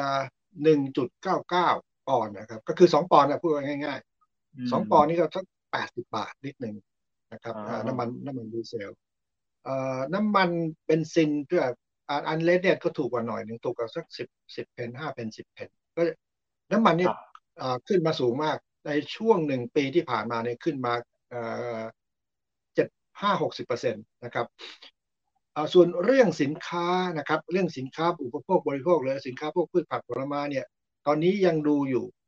มันก็บางสินค้าบางตัวก็เริ่มขยับตัวสูงขึ้น เช่นนมหรือไข่ขนมปังก็มีขยับตัวสูง แต่ว่ามันเราก็มี choice นะฮะมีให้ให้เลือก คือถ้าเผื่อว่าซื้อไข่แบบ free range นะครับออร์แกนิกมันก็จะแพงหน่อย แล้วก็ไปซื้อที่ถูกหน่อยก็คือแบบธรรมดาที่เราเลี้ยง นมก็เหมือนกันก็มีนมแบบออร์แกนิกแบบธรรมดา มันก็เราก็มี choice ให้เลือกอ่าไอ้ของพวกนี้เป็นพวกพรีเมียมบางบางสินค้าบางตัวก็ขึ้นราคา พืชผักผลไม้ขยับนิดนิดหน่อยหน่อยพอพอพอรู้สึกแต่ว่ายังไม่ถึงกับขั้นอ่าไม่ถึงกับขั้นเดือดเดือดร้อนมาก ทั้งนี้เพราะว่าซูเปอร์มาร์เก็ตที่นี่มันแข่งขันกันนะครับมียักษ์ใหญ่อยู่สักสี่ห้าราย แล้วเขาก็จะแข่งกันตลอดเวลาตรงนี้ก็ลดราคาตรงนี้ก็ลดราคา แล้วก็เวลาเราจะไปซื้อของเราก็จะดู เช็คดูในเว็บไซต์มันว่าตัวไหนลดราคาตัวไหนเราก็จะไปซื้อที่มันลดราคาลงมานะครับก็ยังพอพอถูถ่ายได้ ผมคิดว่าตัว inflation จริง ๆ เนี่ยนะครับ มันก็คงจะเห็นชัดปลายปีหรือต้นปีหน้า ตอนนี้มันมีอยู่แล้ว มองเห็นว่ามันมีเค้าลางว่าสินค้าหลายตัวที่ขึ้นราคาอีกอันหนึ่งที่ผมจะคอยเช็คว่าเป็นดัชนีนะครับ คือที่นี่มันมีร้านที่เรียกว่า Poundland One Pound Shop มันก็ที่เมืองไทยเรามี ร้านหกสิบบาทเป็นของญี่ปุ่นใช่ไหม Poundland เนี่ยก็จะมีสินค้าอุปโภคบริโภคเยอะแยะทั้งเสื้อผ้าทั้งเครื่องเครื่องใช้ไม้สอยในบ้าน จะเข้าไปดูนะ ถ้าเผื่อว่าไอ้ Poundland เนี่ย ปกติราคาสินค้าจะเขียนหนึ่งปอนด์หมดนะครับเหมือนหกสิบบาทในเมืองไทย อันไหนที่มันเขียนว่าเมื่อก่อนนี่มันหนึ่งปอนด์เดี๋ยวนี้ปอนด์ยี่สิบปอนด์สามสิบเนี่ยแสดงว่ามันขึ้นราคา เพราะว่าชื่อมันบอกกับ Poundlandเป็นเป็นดินแดนที่คุณเข้าไปซื้อของทุกอย่างราคาเดียวราคาเดียวเลย ทั้งห้าง จะใช้ราคาเดียวหนึ่งปอนด์แล้วเดี๋ยวนี้มันมีบางบางตัวแล้วที่ขยับแล้วมันไม่บอกปอนด์แล้วมันจะต้องปอนด์สิบปอนด์ยี่สิบเนี่ย มันเริ่มขึ้นราคานะก็เราก็มองเห็นอยู่ว่าเริ่มมีมีการขยับตัวขึ้นดิแต่ว่าน่าสนใจที่ว่าสินค้าหลายอย่างที่เป็นพวกในในร้านประเภทนี้ร้านร้านลักษณะเปล่าแลนก็มีอยู่หลายร้านนะครับเขาแข่งกันเขาแข่งขันกันเช่น p o w s t e c h e r นะครับหรือว่า Home Bargain ก็เข้าไปดูส่วนใหญ่นี่เป็นสินค้าที่มาจากเมืองจีน ประเทศจีนนะครับ เพราะว่าประเทศจีนสามารถที่จะกดค่าแรงได้ แล้วก็สามารถจะกดราคาลงมาได้ สินค้าพวกนี้มันจะอยู่ในร้านค้าพวกนี้แล้วก็ยังเป็นคนอังกฤษก็ยังยังยังนิยมที่จะไปช็อปไปไปซื้อสินค้าพวกนี้อยู่ เพราะว่าถือว่ามันช่วยลดค่าครองชีพได้ราคามันถูกดีนะครับ แต่ปัญหาสำคัญผมเคยลองซื้อของหลายอย่างที่มาจากประเทศจีนแบบปลั๊กเสียบไฟหลอดไฟอะไรพวกนี้มันอายุไม่ค่อยยืนนะครับ เดี๋ยวเดี๋ยวก็เดี๋ยวก็พังเร็วนะครับ ก็เลยไม่รู้ว่าจริง ๆ แล้วเนี่ยราคา กับคุณภาพเนี่ยเราต้องเลือกแบบไหนนะครับราคามันถูกจริงแต่ว่ามันมันอายุการใช้งานมันไม่ยาวนานเหมือนอย่างที่ของที่เขาผลิตมาและที่มีมาตรฐานคุณภาพสูงกว่านะครับก็ก็ยังมีส่วนอยู่บ้างที่หลายคนที่คิดว่าอย่างชุดปิ้งบาร์บีคิวในบ้านหรูติดเนี่ยตอนนี้มันเข้าหน้าร้อนแล้วนะครับก็มีขายดีมากเลยชุดปิ้งปิ้งบาร์บีคิวที่เป็นเป็นเป็นกะละมังใหญ่ ๆ และใส่ถ่านข้างล่างแล้วก็ปิ้งบาร์บีคิวกัน เนี่ยมาจากเมืองจีน ชุดหนึ่งก็ประมาณสิบยี่สิบปอนด์ก็มีคนไปซื้อกันมา แต่ของพวกเนี้ยใช้ได้ปีเดียวปีหน้าก็ต้องซื้อใหม่ มันไม่มันไม่อายุยืนนะครับ ก็เลยของราคาถูกมันก็ยังคุณภาพก็ก็ไม่ได้ละไม่ไม่ได้ไม่สามารถที่จะทำให้เราใช้ได้ยาวนานเนี่ยก็มีมีอยู่นะครับ ราคาของขึ้นราคาจริงนะครับ ราคาบางส่วนก็ยังคงยันไว้เพราะว่าลักษณะการแข่งขันในในในในตลาดอังกฤษมันแข่งขันสูง ซุปเปอร์มาร์เก็ตใหญ่ๆ ก็แข่งขันกันนะครับ พวกของที่ขายขายของแบบ Poundland ที่ว่านี่เขาก็มีแข่งขันกันก็มีหลายเจ้า อันนี้ก็เป็นสิ่งที่ดีอย่างหนึ่งในในในในตลาดของคนอังกฤษที่เราสามารถที่เรามีช่องให้เลือก ว่าเราจะเลือกแบบไหน ซื้อของถูกก็ได้นะครับ ถ้าเราไม่คิดว่าเราจะไม่ไม่ไม่ต้องใช้ของราคาแพงแล้วก็ก็ทนทนใช้ไปได้นะครับ ก็ถ้าเผื่ออะไรมันเสียก็ซ่อมเองได้ก็ซ่อมไปนะครับ ครับยังก็ยังที่ผมจะถามเนี่ยครับถ้าเผื่อว่ารอสักพักก่อนหน้าสักพักเนี่ยเมื่อไอ้ปาวแลนด์นี่มันเลิกไปมันไปเปลี่ยนเป็นทูปาวแลนด์กลายเป็นสองการสองปอนด์แล้วก็ก็ชัดเจนแล้วแหละว่ามัน inflation ในค่าครองชีพมันสูงมากจริงๆแต่ค่าครองชีพตอนนี้คือ ก็คือน้ำมันกับแก๊สแก๊สที่ขึ้นราคาแน่นอน ของผมเนี่ยเขาก็ส่งส่งใบไอ้นั่นมาแล้วประเมินมาแล้วว่าปีหน้าก็ต้องเพิ่ม ก็ก็เกือบห้าหกสิบเปอร์เซ็นต์ราคาแก๊สที่ต้องเพิ่มขึ้น นะครับ แก๊สที่ต้องใช้ประจำแล้วก็น้ำมันที่เติมน้ำมัน อันนี้ก็เวลานี้เราก็เวลาจะเติมน้ำมันเวลาเออเวลานี้จะขับรถไปไหนมาไหนก็คิดคิดอยู่ว่าไปแล้วคุ้มไม่คุ้ม ถ้าระยะทางที่เราเดินได้เราก็เดินนะครับ เมื่อก่อนนี้เราก็ขับรถไปที่ซูเปอร์มาร์เก็ตนะครับ มันก็ประมาณสักกิโลหนึ่งหรือกิโลกว่าๆตอนนี้เราก็ลากลากไอ้ล้อเลื่อน เดินไปซื้อเอาก็ประหยัดน้ำมันได้นะครับ ก็เป็นการเอ็กซ์ไซส์ได้ด้วยอันนี้อันนี้ก็ ผู้ผู้บริโภคที่นี่ก็ปรับตัวไปตามสถานการณ์นะครับ อืมครับ พี่สมชัยแล้วไอ้ปัญหาเนี่ยครับข้าวยากหมากแพงเนี่ยจากจาก one pound จะเป็น two pound อะไรเนี่ยคนอังกฤษเขามองเป็นเรื่องใหญ่ไหมครับ แล้วถ้ามองในระยะยาวไปอีกเนี่ยไอ้ปัญหาเรื่องเนี้ยมันน่าจะเป็นความท้าทายใหญ่สำหรับคนที่จะมาเป็นผู้นำประเทศคนต่อไปเลยไหมครับใช่ครับถูกถูกต้องเลยถูกต้องเลยครับที่ที่คุณพันว่ามาก็คือ เรื่อง inflation เรื่องค่าครองชีพเนี่ยเป็นปัญหาใหญ่นะครับ แล้วก็เป็นอิชชูหนึ่งในการหาเสียงการที่จะเป็นหัวหน้าพรรคคอนเซอร์เวทีฟแล้วก็มีคนพูดมีคนหลายคนที่พูดเรื่องนี้ ปัญหาสำคัญคือว่าคุณจะลดภาษีภาษีเพื่อจะช่วยภาครองชีพอะไรพวกนี้คุณลดภาษีไปแล้วคลังอะจะเอาเงินที่ไหนมาใช้จ่ายนะครับเงินงบประมาณเรื่องเอ่อเรื่องเกี่ยวกับรักษาพยาบาล รี เรื่องเกี่ยวกับการศึกษาฟรี เรื่องที่เขาจะเพิ่มงบประมาณทางด้านกลาโหม เพราะว่ารู้สึกว่ามีภัยคุกคาม กรณีที่รัสเซียบุกยูเครน อีกหลายเรื่องที่จะต้องนั่นแหะจะต้องดูแลกันอย่างแล้วจะเอาเงินที่ไหน ถ้าเบื่อลดภาษีอันนี้ก็เลยก็เลยมีการพูดว่าเราจะเราจะหาวิธีการช่วยเหลือประชาประชาชนที่กำลังเดือดร้อนเรื่องค่าครองชีพอย่างไร ถ้าลดภาษีไปก็หมายความว่าการการจัดตั้งงบประมาณที่สนับสนุนโรงพยาบาลโรงเรียนนี่ก็น้อยลงนะครับที่คุณจะรักษาพยาบาลฟรีกันไปได้สักแค่ไหน สักกี่คนในทั่วทั่วถึงร้อยเปอร์เซ็นต์ไหมขณะนี้ก็โรงพยาบาลทั้งหลายก็เรียกมี waiting list นะครับ คือมีผู้โดยคนไข้ผู้ประชาชนเรียงรอ รอที่จะรับการรักษาพยาบาลแบบแบบไม่ไม่เร่งด่วนนะครับ ไม่ใช่เป็น accident emergency เนี่ย ยาวกันเป็นเป็นเป็นล้านเลยนะครับ ว่าเนี่ยจะต้องผ่าตัดนู่นผ่าตัดนี่ก็ยังไม่มีเวลาเช่นผ่าตัดโดยเฉพาะผู้สูงวัยนะครับ ต้องผ่าตัดหัวเข่าผ่าตัดสะโพกอะไรพวกนี้เป็นประเด็นใหญ่แล้วคนที่กำลังรอที่จะผ่าตัดมะเร็งแคนเซอร์เนี่ยรอนานไปได้ถึงแค่ไหนนะครับ อาจจะอาจจะเสียชีวิตไปก่อนไหมเนี่ยมันก็ต้องมีการคิดว่าคุณจะลดภาษีลงไป ก็หมายความว่าคุณจะขาดเงินงบประมาณที่จะมาใช้จ่ายในของพวกนี้ แล้วคุณกำลังกำลังเป็นห่วงเรื่องสงครามที่ยูเครนแล้วคุณจะบอกว่าจะเพิ่มงบประมาณกลาโหมขึ้นมา แต่ว่าคุณจะเอาเงินจากไหน อันนี้ก็เลยก็เลยเป็นเรื่องที่บอกว่าจะน่าเป็นห่วงไหมนี่น่าเป็นห่วง แต่นี้ก็เลยอยู่ที่ว่าแคนดิเดตสี่ห้าคนเนี่ยเขาจะมีมีความคิดวิเศษยังไง ที่จะมาแก้ปัญหานี้โดยที่การผ่อนคลายเรื่อง เรื่องค่าครองชีพประชาชน ขณะเดียวกันก็ยังคงมีเงิน ในเก็บภาษีเงินในจัดงบประมาณที่ต้องดูแลประชาชน อันนี้ก็เลยเป็นเขาจะเขาจะทำตัวยังไง ก็จะจัดจัดยังไง ก็ต้องรอเนี่ยผมกำลังนั่งดูว่าอีกสักสัปสองสัปดาห์ข้างหน้าเนี่ย ก็จะมีการเรียกเรียกว่า beauty contest นะครับของ candidate ทุกคนจะต้องมาพูดแถลงนโยบายแล้วก็บอกว่าจะทำอะไรอะไร ขณะเดียวกันที่เวลาพูดเนี่ย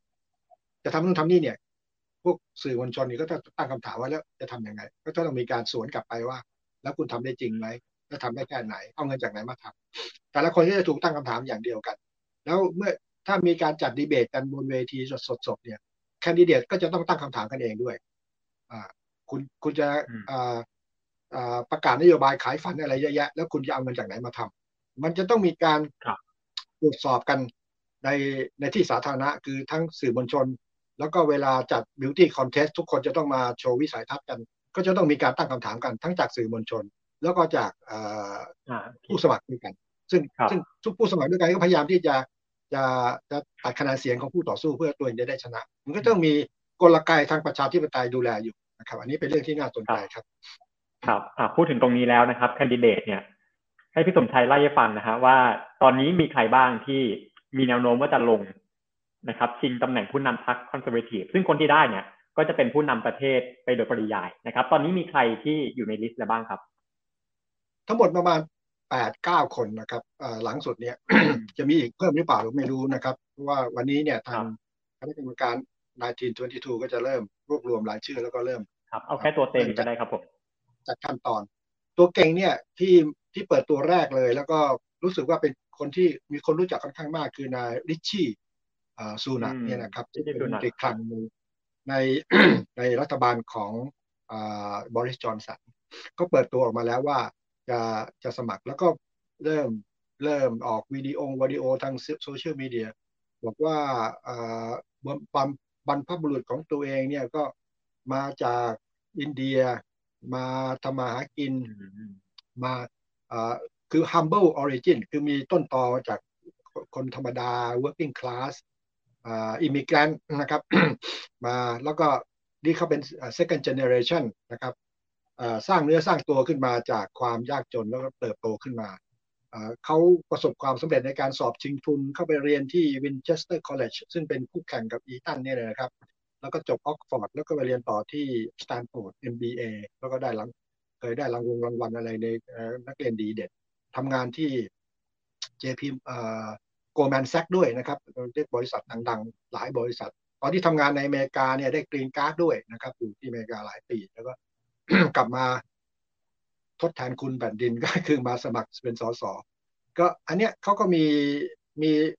มีบุคลิกที่น่าสนใจ แล้วก็มีอะไรนะปประวัติโปรไฟล์ที่น่าสนใจคือเขาไม่ได้เขาไม่ได้รวยมาจากกำเนิดเขาต่อสู้ชีวิตขึ้นมา ครอบครัวเข้ามาเริ่มต้นจากที่นี่ จากครอบครัวที่ยากจนแล้วก็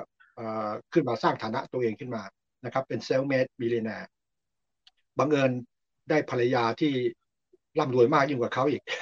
คือภรรยาของเขามาจากครอบครัวอินเดียที่เจ้าของบริษัท Infosys นะครับ ซึ่งเป็นขายพวกซอฟต์แวร์ที่ใหญ่มากของของอินเดีย ก็เรียกว่ารวยมากเป็นพันพันล้าน ก็ตัวเองก็ประสบความสำเร็จทางด้านเป็นเอ่อเป็น merchant banker แล้วก็ภรรยาก็เป็นเป็นเป็น มาจากครอบครัวที่มีมีฐานะทางการเงินค่อนข้างมาก แล้วก็มาเป็นรัฐมนตรีคลังสมัย สมัยบริจอนสันช่วงที่ล็อกดาวน์นะครับ แล้วก็ออกมาตรการหลายอย่างช่วยเหลือ พยุงเศรษฐกิจไม่ให้ล่มไปตอนช่วงโควิดนะครับเช่นมี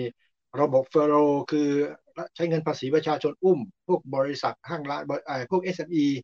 ที่กำลังแย่เพราะตอนที่ตอนช่วงโควิด ในปี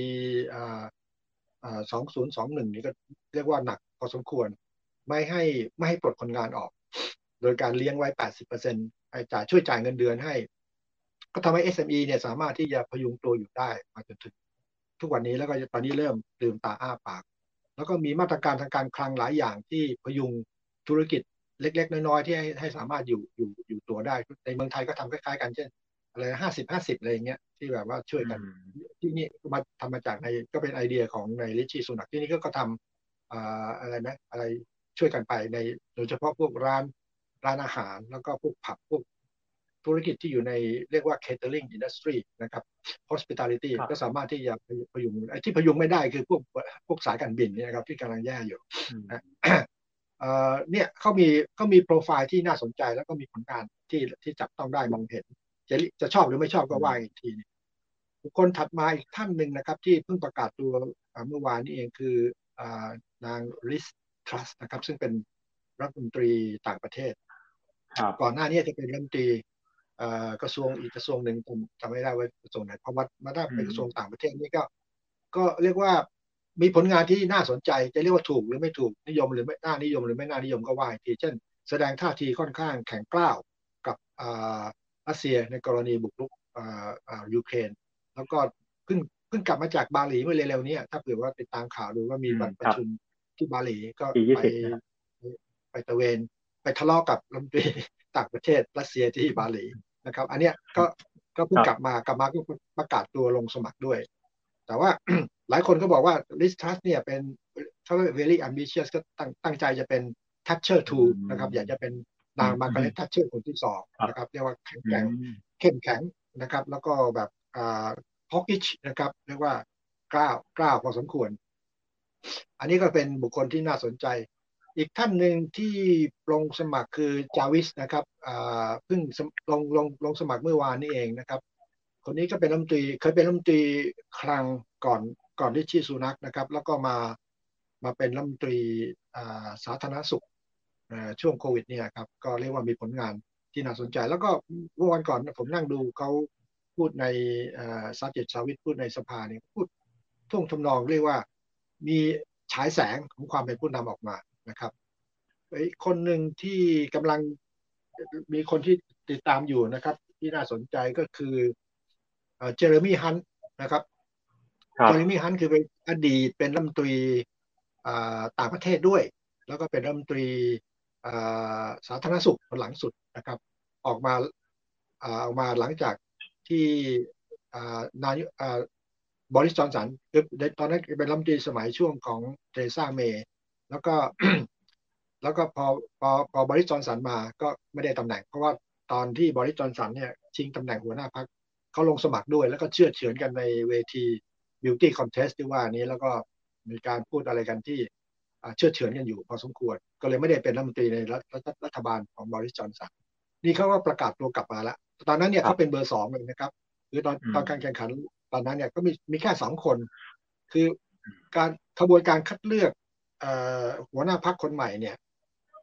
คณะกรรมการนายนายทีนทเวนตี้ทูเนี่ยจะเลือกไว้ค่อยๆเลื่อนค่อยๆเลือกนะครับ เอาเอาคนขนาดน้อยน้อยน้อยออก จนเหลือแค่สองคนสุดท้าย แล้วสองคนสุดท้ายเนี่ย ก็จะเข้าจะโยนให้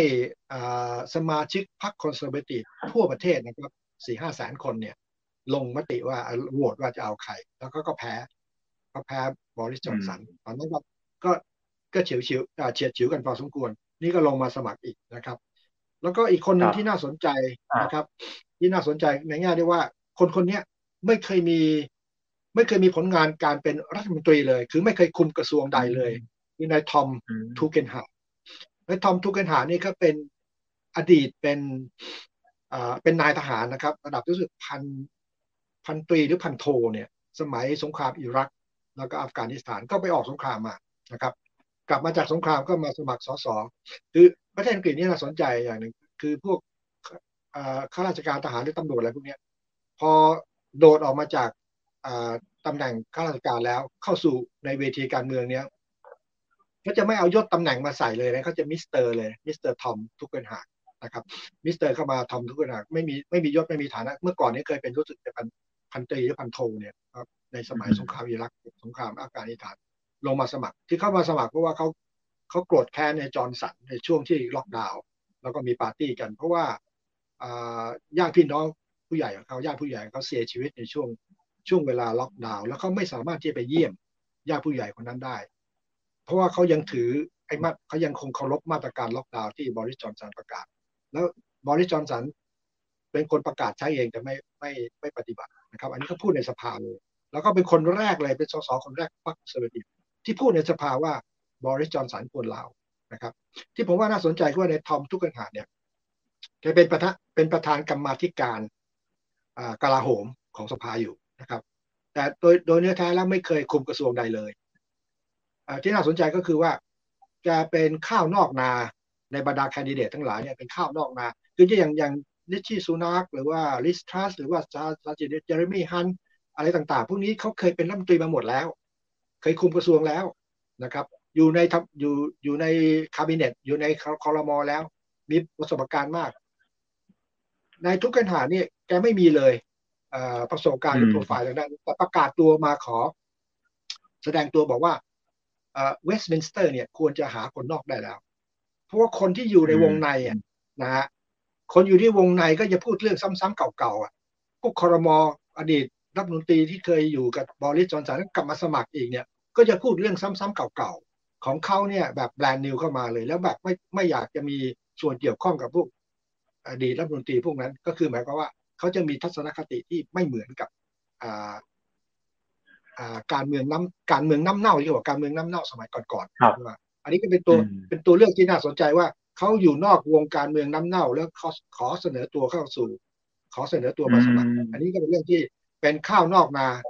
อาสาเข้ามาสมัคร ในในอันนี้ก็รอดูนะครับว่าอีกสักสองสามสัปดาห์นี้ก็จะเห็นนั้นในทอมพันพันโพทอมทุกปัญหาเนี่ยจะไปไปได้ไกลแค่ไหนนะครับแต่ว่า คนที่มีภาษีนะถ้าว่าตามจริงตามเท่าที่ผมเฝ้าดูมาเนี่ย คนที่มีภาษีในการเป็นจะเป็นหัวหน้าพักเนี่ย ส่วนใหญ่เนี่ยต้องเป็นคนมีประสบการณ์ในการคุมกระทรวงมาแล้ว จู่ๆเนี่ยเป็นข้าวนอกนามาเนี่ยกะจะว่ามามาเป็นเบอร์หนึ่งเลยในบริหารเนี่ยเขาก็ยังสงสัยอยู่ว่า แล้วแล้วมันความเชี่ยวกรากเนี่ยมันจะทันไหมครับพวกบรรดาพวกบรรดาปลาไหลใส่ปลาไหลใส่สเก็ตที่อยู่ในพรรค Conservative จะเอาอยู่ไหมครับอันนี้ก็เป็นเรื่องที่ เราจะเราจะเฝ้าดูด้วยความสนุกสนานต่อไปครับ อ่าครับโหตัวเต็งใน list เยอะเลยหลายคนเลยทีเดียวนะครับ ถามพี่สมชัยอย่างนี้ว่า โอเค เราไม่รู้ว่าผู้นำคนต่อไปจะเป็นใครกันแน่นะครับอันต้องรอดู แต่ว่าไม่ว่าผู้นำจะเป็นใครเนี่ย อนาคตอังกฤษนะครับ ที่ผู้นำคนเนี้ยจะต้องเผชิญเนี่ยพี่สมชัยคิดว่าความท้าทายจะมีอะไรบ้างครับ ที่เป็นเป็นเรื่องใหญ่ ๆ เลย แล้วก็อนาคตอังกฤษมันน่าจะเดินไปทางไหนนับจากนี้ ก็ก็เรื่อง cost of cost of living เนี่ยครับ เรื่อง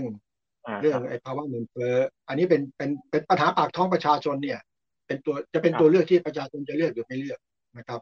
ว่าจะปัญหาที่ท้าทายอ่าอันอันอันเนี้ยแล้วก็เรื่องที่เป็นปัญหาของอังกฤษมาตลอดมาคือโซเชียลแคร์การดูแล สาธารณสุขงบประมาณที่บรรดาสมัยตอนที่มีเรื่องโควิดใหม่ๆเนี่ยทุกคนก็ก็บอกว่า NHS เนี่ยบริ บริการสาธารณสุขแบบทั่วหน้าของอังกฤษเนี่ย ไม่มีใครดูแลไม่มีใครเหลียวแลเลย แล้วเขาจะหาเงินที่ไหนมามามาดูแลเรื่อง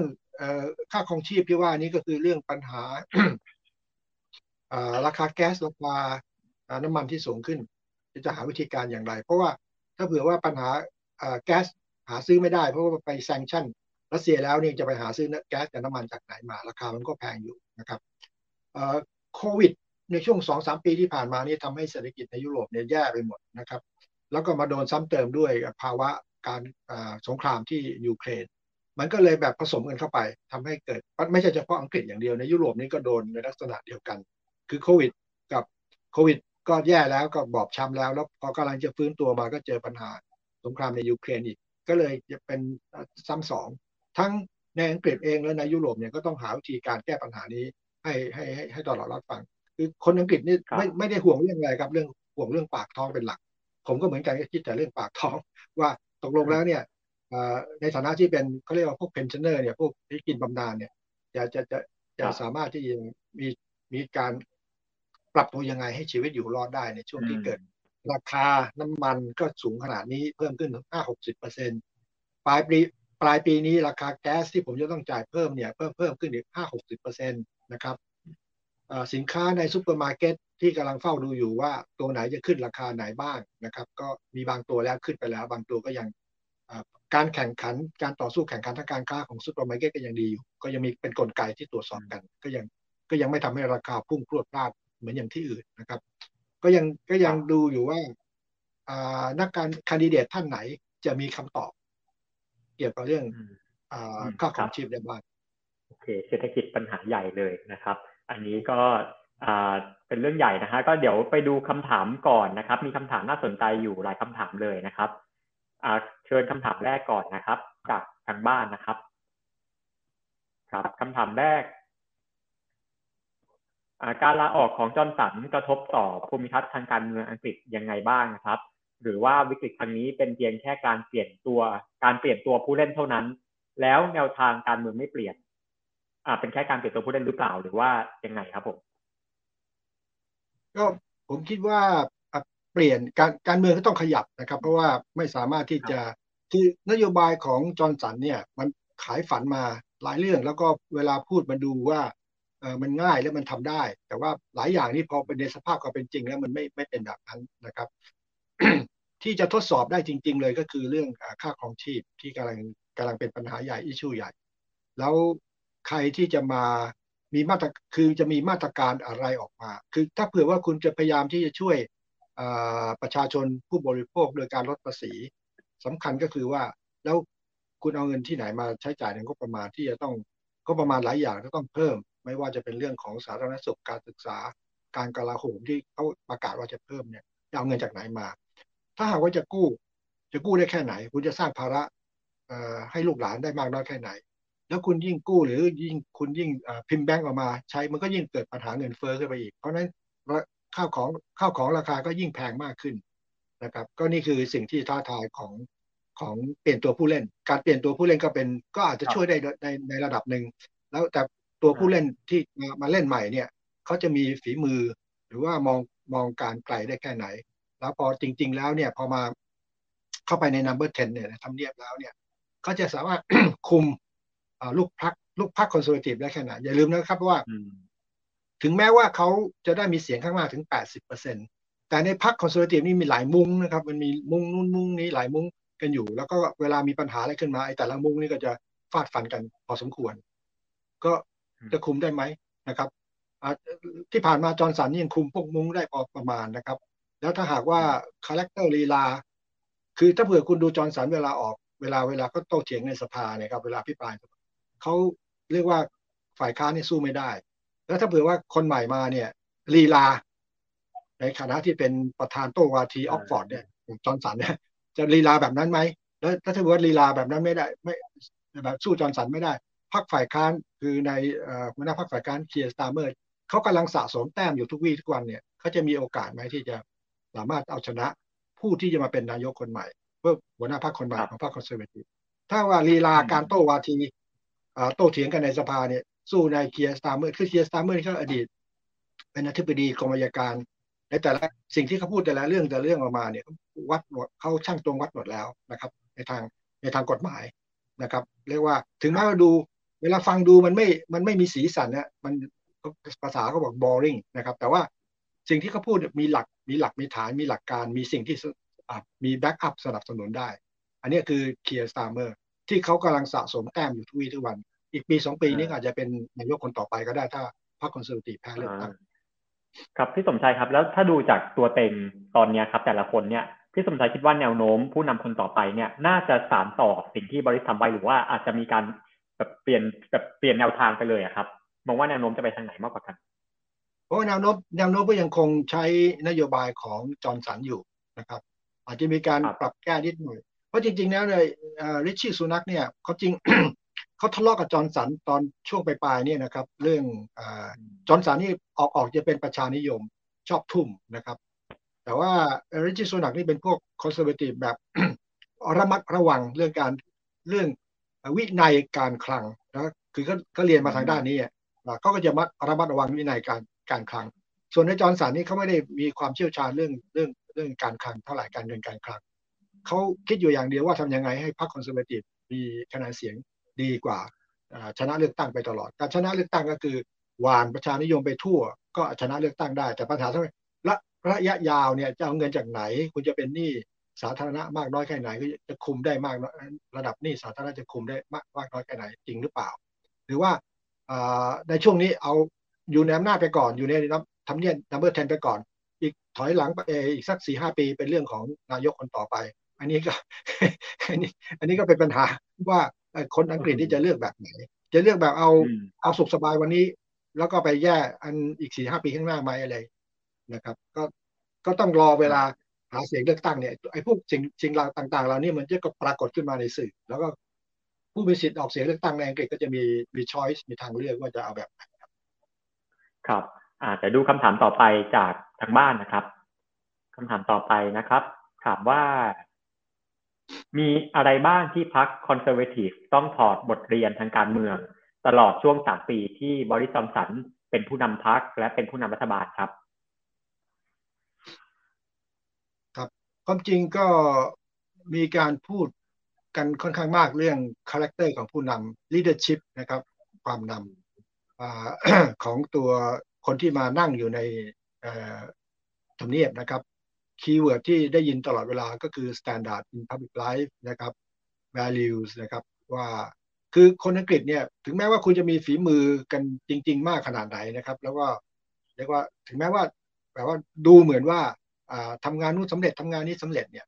แต่ถ้าจริงแล้วพออะไรที่มันขัดแย้งกับ values ของเขานะครับ คือมาตรฐานบางอย่างเนี่ย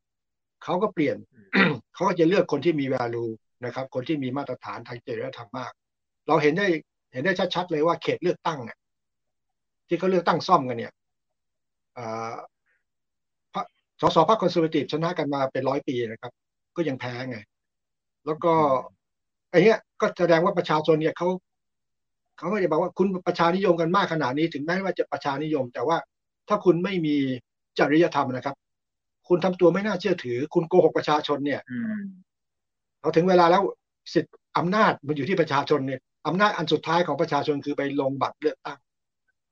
อันนี้คืออำนาจอำนาจของประชาชน ความเป็นประชาธิปไตยมันเป็นมันเป็นมันดีอย่างนี้นะเนี่ยเรียกว่า เราสามารถที่จะเปลี่ยน ถ้าเผื่อว่าเราเห็นว่า ถึงแม้ว่าคุณจะมีนโยบายดีเด่นยังไง แต่ว่าพฤติกรรมส่วนตัวนี่คุณยอมเป็นเป็นที่ยอมรับไม่ได้เนี่ยเขาก็จะตัดสินใจไม่เลือกคนนั้นนะครับ ครับ ครับคำถามอันนี้เป็นบทเรียนได้ไหมอันนี้เป็นบท อันนี้ถือว่าเป็นบทเรียนได้ไหมครับ อ๋อดีเลยครับ อันนี้น่าจะเป็นบทเรียนให้กับหลายประเทศด้วยนะครับ ครับแล้วคำถามที่สามเลยครับคำถามต่อไปนะฮะการลาออกการลาออกจากพรรคของจอห์นสันจะส่งผลต่อวาระ Brexit ของรัฐบาลต่อไปยังไงบ้างนะครับ จะมีโอกาสได้เห็นซอฟต์เ e อร์ Brexit ไหมนะครับพี่สมชายคิดว่ายังไงครับเอ่ออันนี้มัน Brexit มันล่วงมาแล้วปีกว่าเกือบสองปีนะครับ แล้วก็ข้อตกลง Brexit เนี่ยก็ เริ่มทำงานแล้วมีอยู่อันนี้ที่ที่จะเป็นปัญหาที่จะต้องแก้ไขก็มีอยู่อันเรื่องของ Northern Ireland Protocol นะครับ ที่ยังไม่รู้ว่าจะจะตกลงกันได้มากน้อยแค่ไหน ส่วนหลายเรื่องที่เกี่ยวกับเป็นข้อตกลง Brexit นี่เข้าสู่กระบวนการแล้วนะครับมีการจัดเอกสาร paperwork ระบบ bureaucracy ใหม่ ที่จะตัดขาดออกจากความเป็นส่วนหนึ่งของ EU นะครับ ทั้งในเรื่อง เรื่องกฎหมายนะครับ ในเรื่องที่จะต้องไปขึ้นศาลอะไรของยุโรปอะไรนะครับ เรื่องข้อตกลงหลายๆอย่าง เพราะฉะนั้นเนี่ยที่ที่ถามมาบอกว่าแล้วมันจะมีอะไรเป็นซอฟต์เล็กซิตไหม ก็ต้องดูที่ Northern Ireland Protocol อันนี้ที่มันอยู่ในสภาแต่ยังไม่จบ เพราะฉะนั้นต้องรอดูว่าไอ้อันนี้จะผ่านไหมถ้ากฎหมายนี้ผ่านคือหมายความไปยกเลิกข้อข้อความบางอย่างที่บริสจอนสันเป็นคนไปพูดเองว่าแหม ได้ได้ข้อตกลงแล้วไปเซ็นไปเซ็นชื่อเสร็จแล้วมาตอนหลังบอกว่าไอ้ที่เซ็นไปเมื่อเมื่อเมื่อสักเมื่อเมื่อปีสองปีที่แล้ว มันใช้ไม่ได้ต้องเปลี่ยนใหม่ อันนี้มันไม่ได้นะครับ คุณเป็นเป็นผู้นำประเทศแล้วก็อยู่ๆไปทำข้อตกลงแล้วมันมายกเลิกไปเฉยๆเนี่ย มันจะต้องมีการต่อรอต่อเถียงกันอีกนาน แล้วก็ทาง EU ก็ขู่แล้ว ถ้าเผื่อทำอย่างนั้นเขาก็เขาก็มีมาตรการของเขาที่จะเป็นการโต้ตอบ เพราะว่าคุณจะเปลี่ยนแปลงข้อตกข้อตกลงใด ๆ ที่ลงนามกันแล้วเนี่ยต้องมาคุยกัน ครับเป็น multilateral ไม่ใช่ว่าเอาเอาอยู่ดีๆก็จะนึกมีเสียงข้างมากในสภาก็จะออกกฎหมายอย่างนั้น มันก็ทำขาดความทำให้ขาดความน่าเชื่อถือในเวทีการเมืองระหว่างประเทศ เวลาคุณไปทำข้อตกลงกับประเทศใดก็ตามเนี่ยไม่ว่าจะเป็นข้อตกลงใดๆเขาก็จะเป็นห่วงอยู่ในข้างหลังในใจว่า เอ๊ะ แล้วไปสักพักหนึ่งเกิดเขาเขาเขาเกิดมีปัญหากันการเมืองภายใน แล้วก็จะมาขอแก้แก้แก้ข้อตกลงเนี่ยหรือว่ายกเลิกข้อตกลงเฉยๆเนี่ย มันหมายความว่ายังไงขาดความทำให้ประเทศชาติขาดความน่าเชื่อถือ อันนี้เป็นเรื่องที่ทางนักการเมืองหรือว่าพวกสสหรือแม้กระทั่งสื่อมวลชนก็เตือนแล้วว่า ไม่ควรจะไปยกเลิก ไม่ควรจะออกกฎหมายนี้เพราะการออกกฎหมายโดยไม่ไปคุยกับทาง EU ให้เรียบร้อย ตกลงทำข้อตกลงแบบคอมเพลมไ์กันให้ได้ก่อน ไม่ใช่ไม่ใช่มามามาใช้วิธีการแบบนี้ โดยถือว่าตัวเองมีเสียงข้างมากในสภานะครับ อืมครับแปลว่าเรื่อง Brexit นี่คือถ้าจะเปลี่ยนแปลงก็คือยากแล้ว ยากแล้วครับ คือคือจะถอยกลับไปสู่ตอนเบรกซิตไม่ได้ มันก็ต้องเบรกซิตที่มันคาราคาซังอยู่ก็เฉพาะเรื่อง เฉพาะเรื่อง Northern Ireland Protocol ที่ยังเป็นอิชูอยู่อันอื่นที่ตกลงกันไปแล้วก็ไปตามขั้นตอนนั้น แล้วก็มีการออกกฎหมายออกขั้นตอนการจัดระบบ bureaucracy นะครับระบบ paperwork อะไรเนี่ยให้หลุดขาดออกมาจาก ให้หลุดออกมาจาก EU นะครับ โดยที่ยังมีข้อตกลงในเรื่องสินค้าบางอย่างที่ผ่านแดนกัน แต่ว่าก็ต้องมีเอกสารมากขึ้นนะครับอ่าโอเคไอ้ผมถามกว้างก่อนเรื่อง Brexit นิดนึงนะที่มันเกี่ยวข้องกันเนี่ย แล้วเรื่องของทิศทางความสัมพันธ์ระหว่างสหราชอาณาจักรกับทัพกับสหภาพยุโรปนับจากนี้เนี่ยมันน่าจะไปทางไหนครับ หลังจากบริจอมสันเนี่ยก็ถ้าเผื่อว่าเรื่องปัญหาเรื่อง EU เรื่องเรื่อง Brexit เนี่ยก็คงจะลุ่มลุ่มดอนดอนก็ทะเลาะกันไปเรื่อยๆนะครับ ส่วนไอ้เรื่อง เกี่ยวกับการเมืองระหว่างประเทศหรือความที่เป็นเป็นภาพใหญ่นะครับ เช่นเรื่องกรณีนาโตหรือกรณีสงครามในยูเครนเนี่ยยังมีลักษณะเป็นแบบคือแบบ lockstep กันเรียกว่า lockstep คือจังหวะก้าวนั่นอันนี้เป็นภาพใหญ่ ส่วนเรื่องผลประโยชน์ทางด้านการค้านะครับ EU เนี่ยก็ต้องทะเลาะกันไปเรื่อยๆ ในเรื่องเรื่องที่ว่าพว่าโปรโตคอลแม้กระทั่งการส่งสินค้าข้ามแดนเลยอาจจะผมว่าจะต้องมีเรื่องขึ้นมาทะเลาะกันอีกนะครับในเรื่องนู้นเรื่องนี้นะครับเรื่องเกี่ยวกับภาษี แม้กระทั่งเรื่องที่ว่าตอนเนี้ยชาวอังกฤษเนี่ยคนที่ถือพาสปอร์ตอังกฤษเดินทางเข้าไปใน EU ต้องเสียวีซ่าแล้วเมื่อก่อนนี้ก็เดินผ่านไปผ่านมาสบายๆเสียวีซ่าเจ็ดปอนด์ทำนองนั้นก็ยังมีคนออกมาบ่นละคนที่บอกว่าเคยโหวตคนที่บอกว่าเคยโหวต Brexit ให้อยากจะออกจาก EU แต่ตอนนี้ไปเข้า EU แล้วต้องจ่ายว่าจ่ายวีซ่าเพิ่มขึ้น ก็เลยโวยวายว่าตัวเองไม่น่าจะไป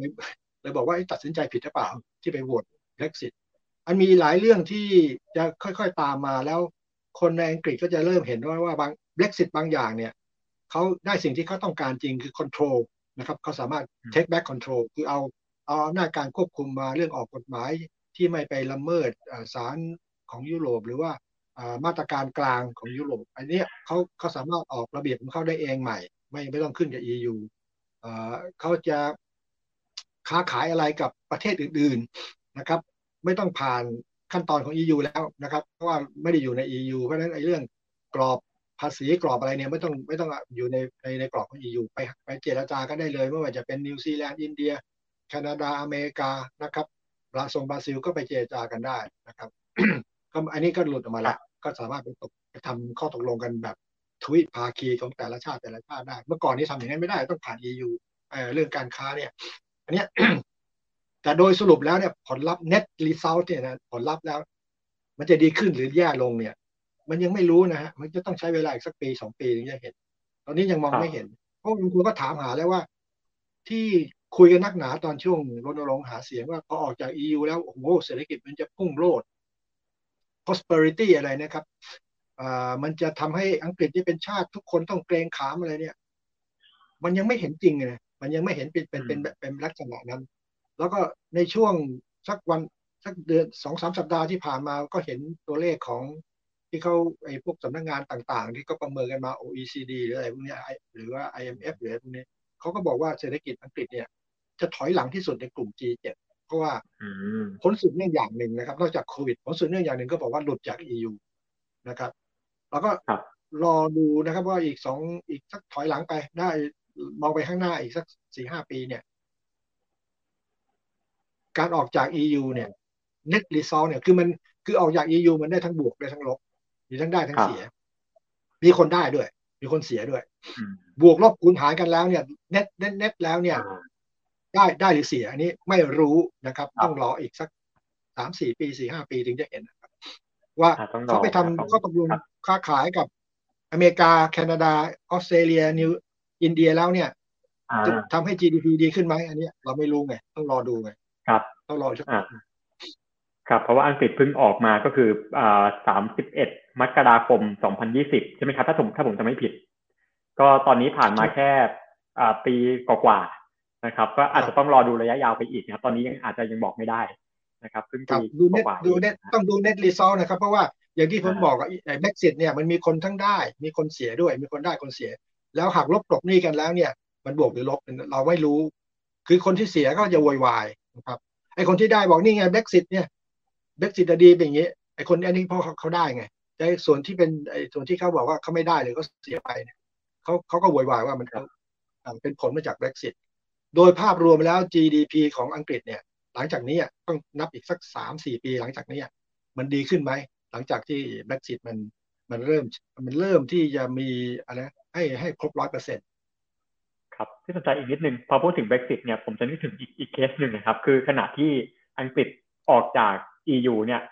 มันก็มีการพยายามที่ว่าอะสกอตแลนด์ก็ขู่พึ่มๆจะออกจากอังกฤษนะครับไอไอกรณีนี้นี่แหละคือมันสถานการณ์มันน่าจะเดินไปทางไหนครับในอนาคตเนี่ยคือนิโคลัสสเตอร์เจนเนี่ย first minister ของสกอตแลนด์เนี่ยก็พูดมาแต่ไหนแต่ไรแล้วไม่ได้เพิ่งพูด ว่าวันดีคืนดีก็จะต้องขอที่จะขอประชามติที่จะออกจากอ่าอ่า United Kingdom นะครับสหราชอาณาจักรเมื่อเมื่อถอยรับไปสักห้าหกปีที่แล้วนะครับ ก่อนที่จะมีประชามติ ก่อนที่จะมีประชามติออกจาก EU เนี่ย Brexit เนี่ยเขาแพ้เขามีประชามติว่าจะจะขอออกจากสหราชอาณาจักรนิโคลัสเจอร์เจนก็แพ้ แล้วก็พูดตอนนั้นอะ บอกว่ามันอีกหนึ่งเจเนอีกหนึ่งเจเนอเรชันนี้จะจะรื้อฟื้นเรื่องนี้ขึ้นมาใหม่ นะครับ ที่จะมาพูดถึงเรื่อง Scottish nationalism นะครับ คือชาติลักษณะชาตินิยมของสกอตแลนด์แต่หลังจากหลังจาก Brexit แล้วเนี่ยนิโคลา สเตอร์เจนก็เลยได้จังหวะก็บอกว่าสหราชอาณาจักรหรือรัฐบาลที่เวสต์มินสเตอร์เนี่ยถอนตัวจาก EU Brexit โดยเสียงส่วนใหญ่ในสกอตแลนด์เนี่ยไม่ต้องการออก เท่ากับว่าเขามี เขามีประเด็นหรือมี mandate ที่จะขอรื้อฟื้นทำประชามติใหม่ทั้งทั้งที่เคยสัญญาว่าอย่างน้อยต้องสิบปีนะครับ นี่ยังไม่ถึงสิบปีก็เลยก็เลยพูดถึงเรื่องนี้มา แล้วก็จะพยายามผลักดันร่างทำเป็นกฎหมายในสภาของสกอตแลนด์ที่จะขอถอนตัว ซึ่งบอริสจอห์นสันบอกว่าทำไม่ได้ อันนี้เป็นถ้าเผื่อทำนี้มันผิดรัฐธรรมนูญเพราะว่าการที่จะถอนตัวนี้ก็ต้องหมายความว่าต้องออกกฎหมายจากเวสต์มินสเตอร์ นะฮะจากสภาที่ลอนดอน ทุกคนพร้อมใจกันว่าให้มีการ ตอนนั้นเขายอมให้ทำต้องรู้สึกจะเดวิดแคมเมรอนนะครับยอมให้ทำตอนนี้ยังไม่ถึงเวลาแล้วก็เขาไม่มีอ่านิโคลัสสเตอร์เจนไม่มีสิทธิ์ที่จะทำเพราะมันผิดมันผิดรัฐมนูลนะครับเขาก็เลยจะมีการลองเทสดู ซึ่งตอนนี้ผมยังไม่เห็นว่าเขาทำหรือยังก็แบบว่าจะลองยื่นเข้าสู่ในสภา แล้วก็ให้มีการ challenge ใน Supreme Court ในศาลสูงนะครับ ของอังกฤษว่า จริง ๆ แล้วเนี่ยสกอตแลนด์เนี่ยมีสิทธิ์ที่จะทำประชามติขอแยกตัว โดยใช้พรบที่ออกในสภาของสกอตแลนด์เลยได้ไหม หรือต้องต้องมารอที่สภาเวสต์มินสเตอร์ให้ออก อันนี้เราก็ต้องรอนะฮะว่ามันจะเขาเขาจะทำจริงหรือเปล่า จะมีการ challenge ใน Supreme Court หรือเปล่า และ Supreme Court นะครับศาลศาลสูงเนี่ยเขาจะมีวินิจฉัยว่ายังไง ว่าสกอตแลนด์เนี่ยมี จะจะสามารถที่จะทำอย่างนั้นได้ไหมอันนี้คือลักษณะภาคปฏิบัติ ส่วนในเรื่องของบรรยากาศ บรรยากาศในสกอตแลนด์นะครับ ก็ยังคงมีจำนวนมาก ที่คิดว่าควรจะถอนตัวนะครับ เพราะว่าเรื่องที่โดนอังกฤษหักหลังเด็กสิทธิ์ถอนตัวไปโดยที่ทางสกอตแลนด์ไม่ยอม แต่ไอ้ความผูกพันทางด้านเศรษฐกิจระหว่างสกอตแลนด์กับอังกับ อังกฤษ แล้วก็ Northern Ireland มันมีความผูกพันทางการค้าที่พัวพันกันอยู่ แล้วถ้าตัดขาดออกไปเนี่ย ใครจะได้ใครจะเสีย แล้วจะต้องทำยังไงเหมือนกับก็เหมือนกับตอนที่ตอนที่อังกฤษสหราชอาณาจักรออกจาก EU ครับ ครับ ผลได้ผลเสียของของคนสกอตแลนด์จากการประกาศเอกราชเนี่ย มันจะเป็นยังไง เพราะว่ามันไม่ค่อยชัดเจนนะครับว่าคุณนิโคลา สเตอร์เจนเนี่ย ได้วางอะไรที่เป็น แนวทางว่าออกมาแล้วเนี่ยจะยังคงที่จะมีความสัมพันธ์ทางด้าน เศรษฐกิจการค้าหรือว่าแม้กระทั่งกลาโหมเนี่ยคำคำถามคำถามหลักก็คือกลาโหมเนี่ยเขาจะดูแลตัวเองได้ไหม เพราะว่าเมื่ออยู่ด้วยกันเป็นสหราชอาณาจักร United Kingdom เนี่ยกลาโหมมีความแข็งแกร่งนะครับ แล้วถ้าเผื่อว่าถอนตัวออกไปแล้วเนี่ยมันก็มันจะเหมือนประเทศอย่างในในในในในยุโรปเลยก็ลิทัวเนีย เอสโตเนียไหมอะไรเงี้ย กลายเป็นประเทศเล็กไม่มีอย่างของตัวเองเลย แล้วก็ไม่มีเขี้ยวเล็บทางทางทหารเลยหรือเปล่า แล้วถ้าเกิดมีเรื่องลุกลามกันขึ้นมา จะจะว่ากันยังไงจะสู้กันยังไงหรือเปล่า อันนี้มันยังมีอีกหลายเรื่องที่จะต้องพิจารณาแต่ความรู้สึกชาตินิยม ต้องการถอนตัวต้องการแยกเป็นเอกราชเนี่ย มันมีอยู่ในจิตใจของชาวสกอตแลนด์มาแต่ไหนแต่ไรแล้ว ผมมีเพื่อนชาวสกอตหลายคนหลายคนก็พูดอย่างนี้ว่า อังกฤษเนี่ยมาครอบครองเข้ามานานแล้ว ถึงเวลาก็ต้องเป็นเอกราช ครับว่าพระมารดาของควีนเลสเบตเป็นชาวสกอตนะครับควีนมัมครับครับก็มันยังมีความสายเลือดที่ผูกพันกันอยู่ แล้วก็มีสัญลักษณ์อะไรหลายอย่างที่ผูกพันกันอยู่ระหว่างอังกฤษกับสกอตแลนด์ มันไม่ใช่เรื่องง่ายนะครับ แล้วก็ถ้าเผื่อว่าลองผลักดันจะทำประชามติจริง ๆ แล้วเนี่ย แล้วถ้าแพ้อีกครั้งหนึ่งเนี่ย ก็นิโคลัสเจอร์เซนก็อยู่ไม่ได้ อืม ถ้าแกแพ้อีกครั้งแต่นี่เป็นเรื่องที่ที่ลำบากมากเลยนะว่าถ้าแบบถ้าเผื่อแพ้ประชามตินี่นี่ตกลงก็บอกว่าบอกว่าอีกหนึ่ง generation ถึงจะทำอีกทีนึงนี่ยังไม่ทำไม่ถึงสิบปีเลยทำอีกแล้วอะไรเงี้ยครับ โอเค ครับวันนี้ก็ต้องรอดูกันต่อไปเหมือนกันนะครับ เดี๋ยวตอนนี้เรามีอีกสองคำถามนะฮะตอนนี้เวลาใกล้หมดแล้ว อาจจะต้องรบกวนพี่สมชัยตอบตอบคำถามสุดท้ายกระชับนิดหนึ่งนะครับคำถามตอบมามาเลยครับผม คำถามต่อมาถามว่าพรรค Conservative เป็นรัฐบาลยิงยาวมากว่าทศวรรษแล้ว และการลาออกของจอห์นสันก็ดูเหมือนว่าอาจทำให้พรรค Conservative สะดุดพรรค Labour มีลุ้นได้เป็นพรรคได้เป็นรัฐบาลไหมในอนาคตครับ มีครับเท่าที่ดูในโพลนะครับเสียงของเคียร์สตาร์เมอร์หัวหน้าพรรคและเสียงของพรรค Labour นี่มันตีตื้นขึ้นมาตลอดมาตลอดคือตลอดช่วงปีสองปีทั้งโควิดทั้งอะไรเนี่ย เราจะเห็นว่าเขา เก็บสะสมแต้มมาตลอดนะฮะคือคอยจิกคอยจิกคอยตีคอยล้วง คอยหาจังหวะที่จะตัดตัดคะแนนเสียงของพรรคคอนเซอร์เวทีมา แล้วแล้วอย่างบริจอนสันที่มาโดนโดนเขาเรียกอะไรโดนยึดอำนาจจากสมาชิกพรรคตัวเองนะครับ ที่ตอนตอนนี้มันเพิ่งเทนนิสวิมเบิลดันเพิ่งจบไปเนี่ยก็บอกว่า unforced error ของตัวตัวนาย บอริสจอห์นสันเองคือ คือเหมือนกับถ้าเผื่อว่าเป็นฟุตบอลก็เตะเตะเตะลูกเข้าประตูตัวเองนะครับ ของบอริสจอห์นสันเนี่ย มันทำให้พรรค Labour เนี่ย ตีได้คะแนนเสียงมากขึ้น เมื่อสักสองสามสัปดาห์ที่ผ่านมามีการตอนที่เรื่อง Partygate เรื่องอะไรออกมาตอนนั้นนะที่กำลังกำลังอื้อฉาวกันอยู่เนี่ย มีคนทำโพลแล้ว ก็บอกว่าพรรค Labour นำอยู่ในช่วงเวลานั้น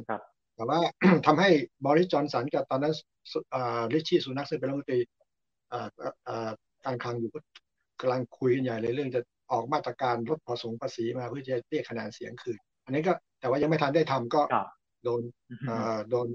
โดนยึดอำนาจซะก่อน take back control ของพรรคคอนเซอร์เวทีฟเองจะดีดหัวหน้าพรรคออกก็ก็มีครับมีแล้วยังมีเวลาอีกถึงปีเกือบสองสองปีกว่าๆนะครับ จอร์นสันก็ได้จอร์นสันก็ได้เป็นชนะเลือกตั้งเมื่อปี หนึ่งเก้า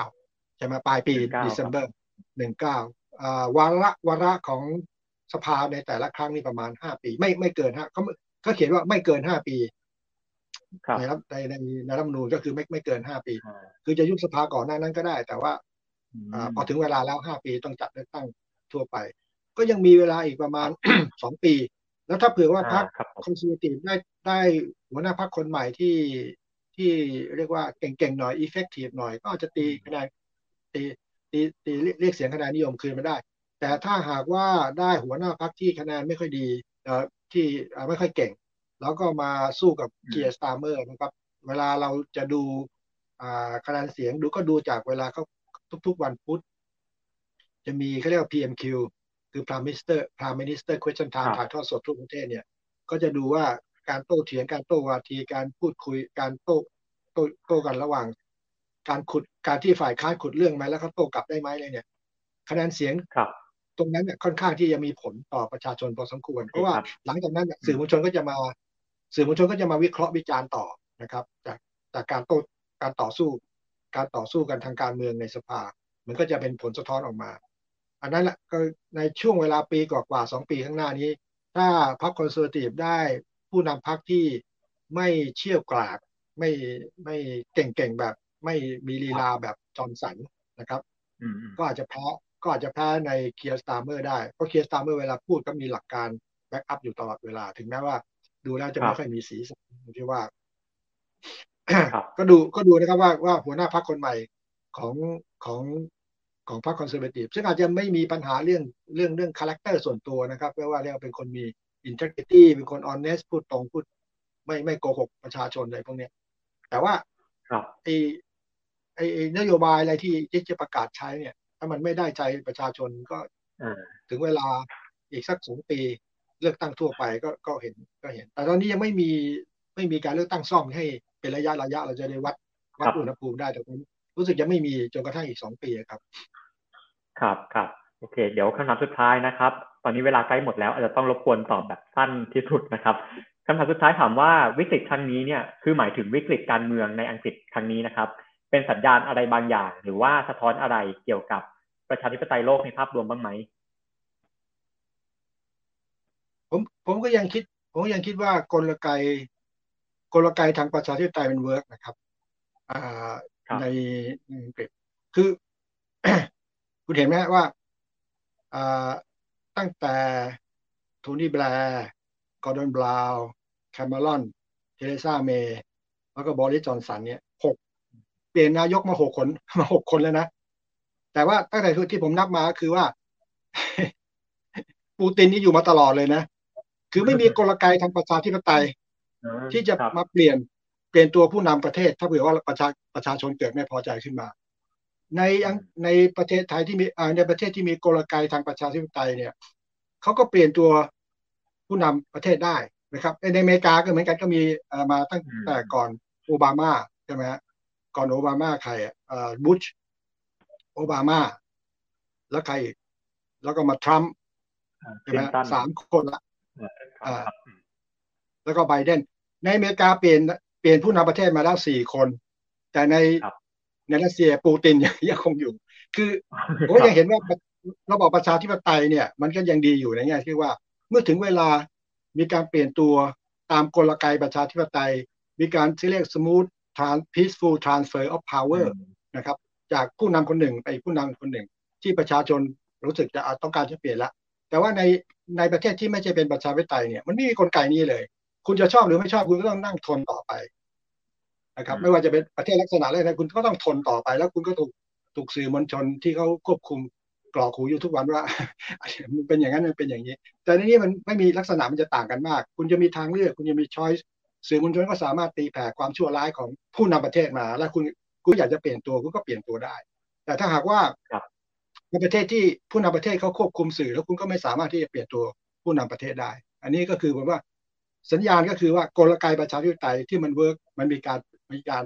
ทำให้มีประชาชนเนี่ยมีมีรูหายใจมีการเปลี่ยนตัวมี choice มีให้เปลี่ยนกันให้มันให้ปรับเปลี่ยนไปได้ตามกลไกของมัน แล้วมันเป็นการ peaceful transfer power ไม่ใช่ว่าต้องมายึดอำนาจกันนะครับ ว่าอยากจะเปลี่ยนตัวผู้นำก็ยึดอำนาจกัน เหมือนในในพม่านะครับ ที่ฝ่ายฝ่ายที่ชนะเลือกตั้ง กลายเป็นกลายต้องไปติดคุกแล้วก็มีการใช้อำนาจยึดอำนาจกันใช้กำลังทหารยึดอำนาจเอาเอาเอาผู้ที่ชนะเลือกตั้งไปติดคุก อันนี้มันก็เป็นลักษณะกลไกที่มันไม่ใช่ไม่ใช่ประชาธิปไตย ครับ ก็สำหรับวันนี้สมควรแก่เวลานะครับ ก็ครบถ้วนนะครับ วันนี้ก็ต้องขอขอบคุณพี่สมชัยที่มาร่วมพูดคุยร่วมเล่านะครับสดจากอังกฤษเลยนะครับ ก็ต้องขอขอบคุณนะครับพี่สมชัยครับสวัสดีครับสวัสดีครับ แล้วสำหรับวันนี้รายการวันออนวันก็ต้องขอลาไปก่อนนะครับ แล้วพบกันใหม่ตอนหน้านะครับ สวัสดีครับ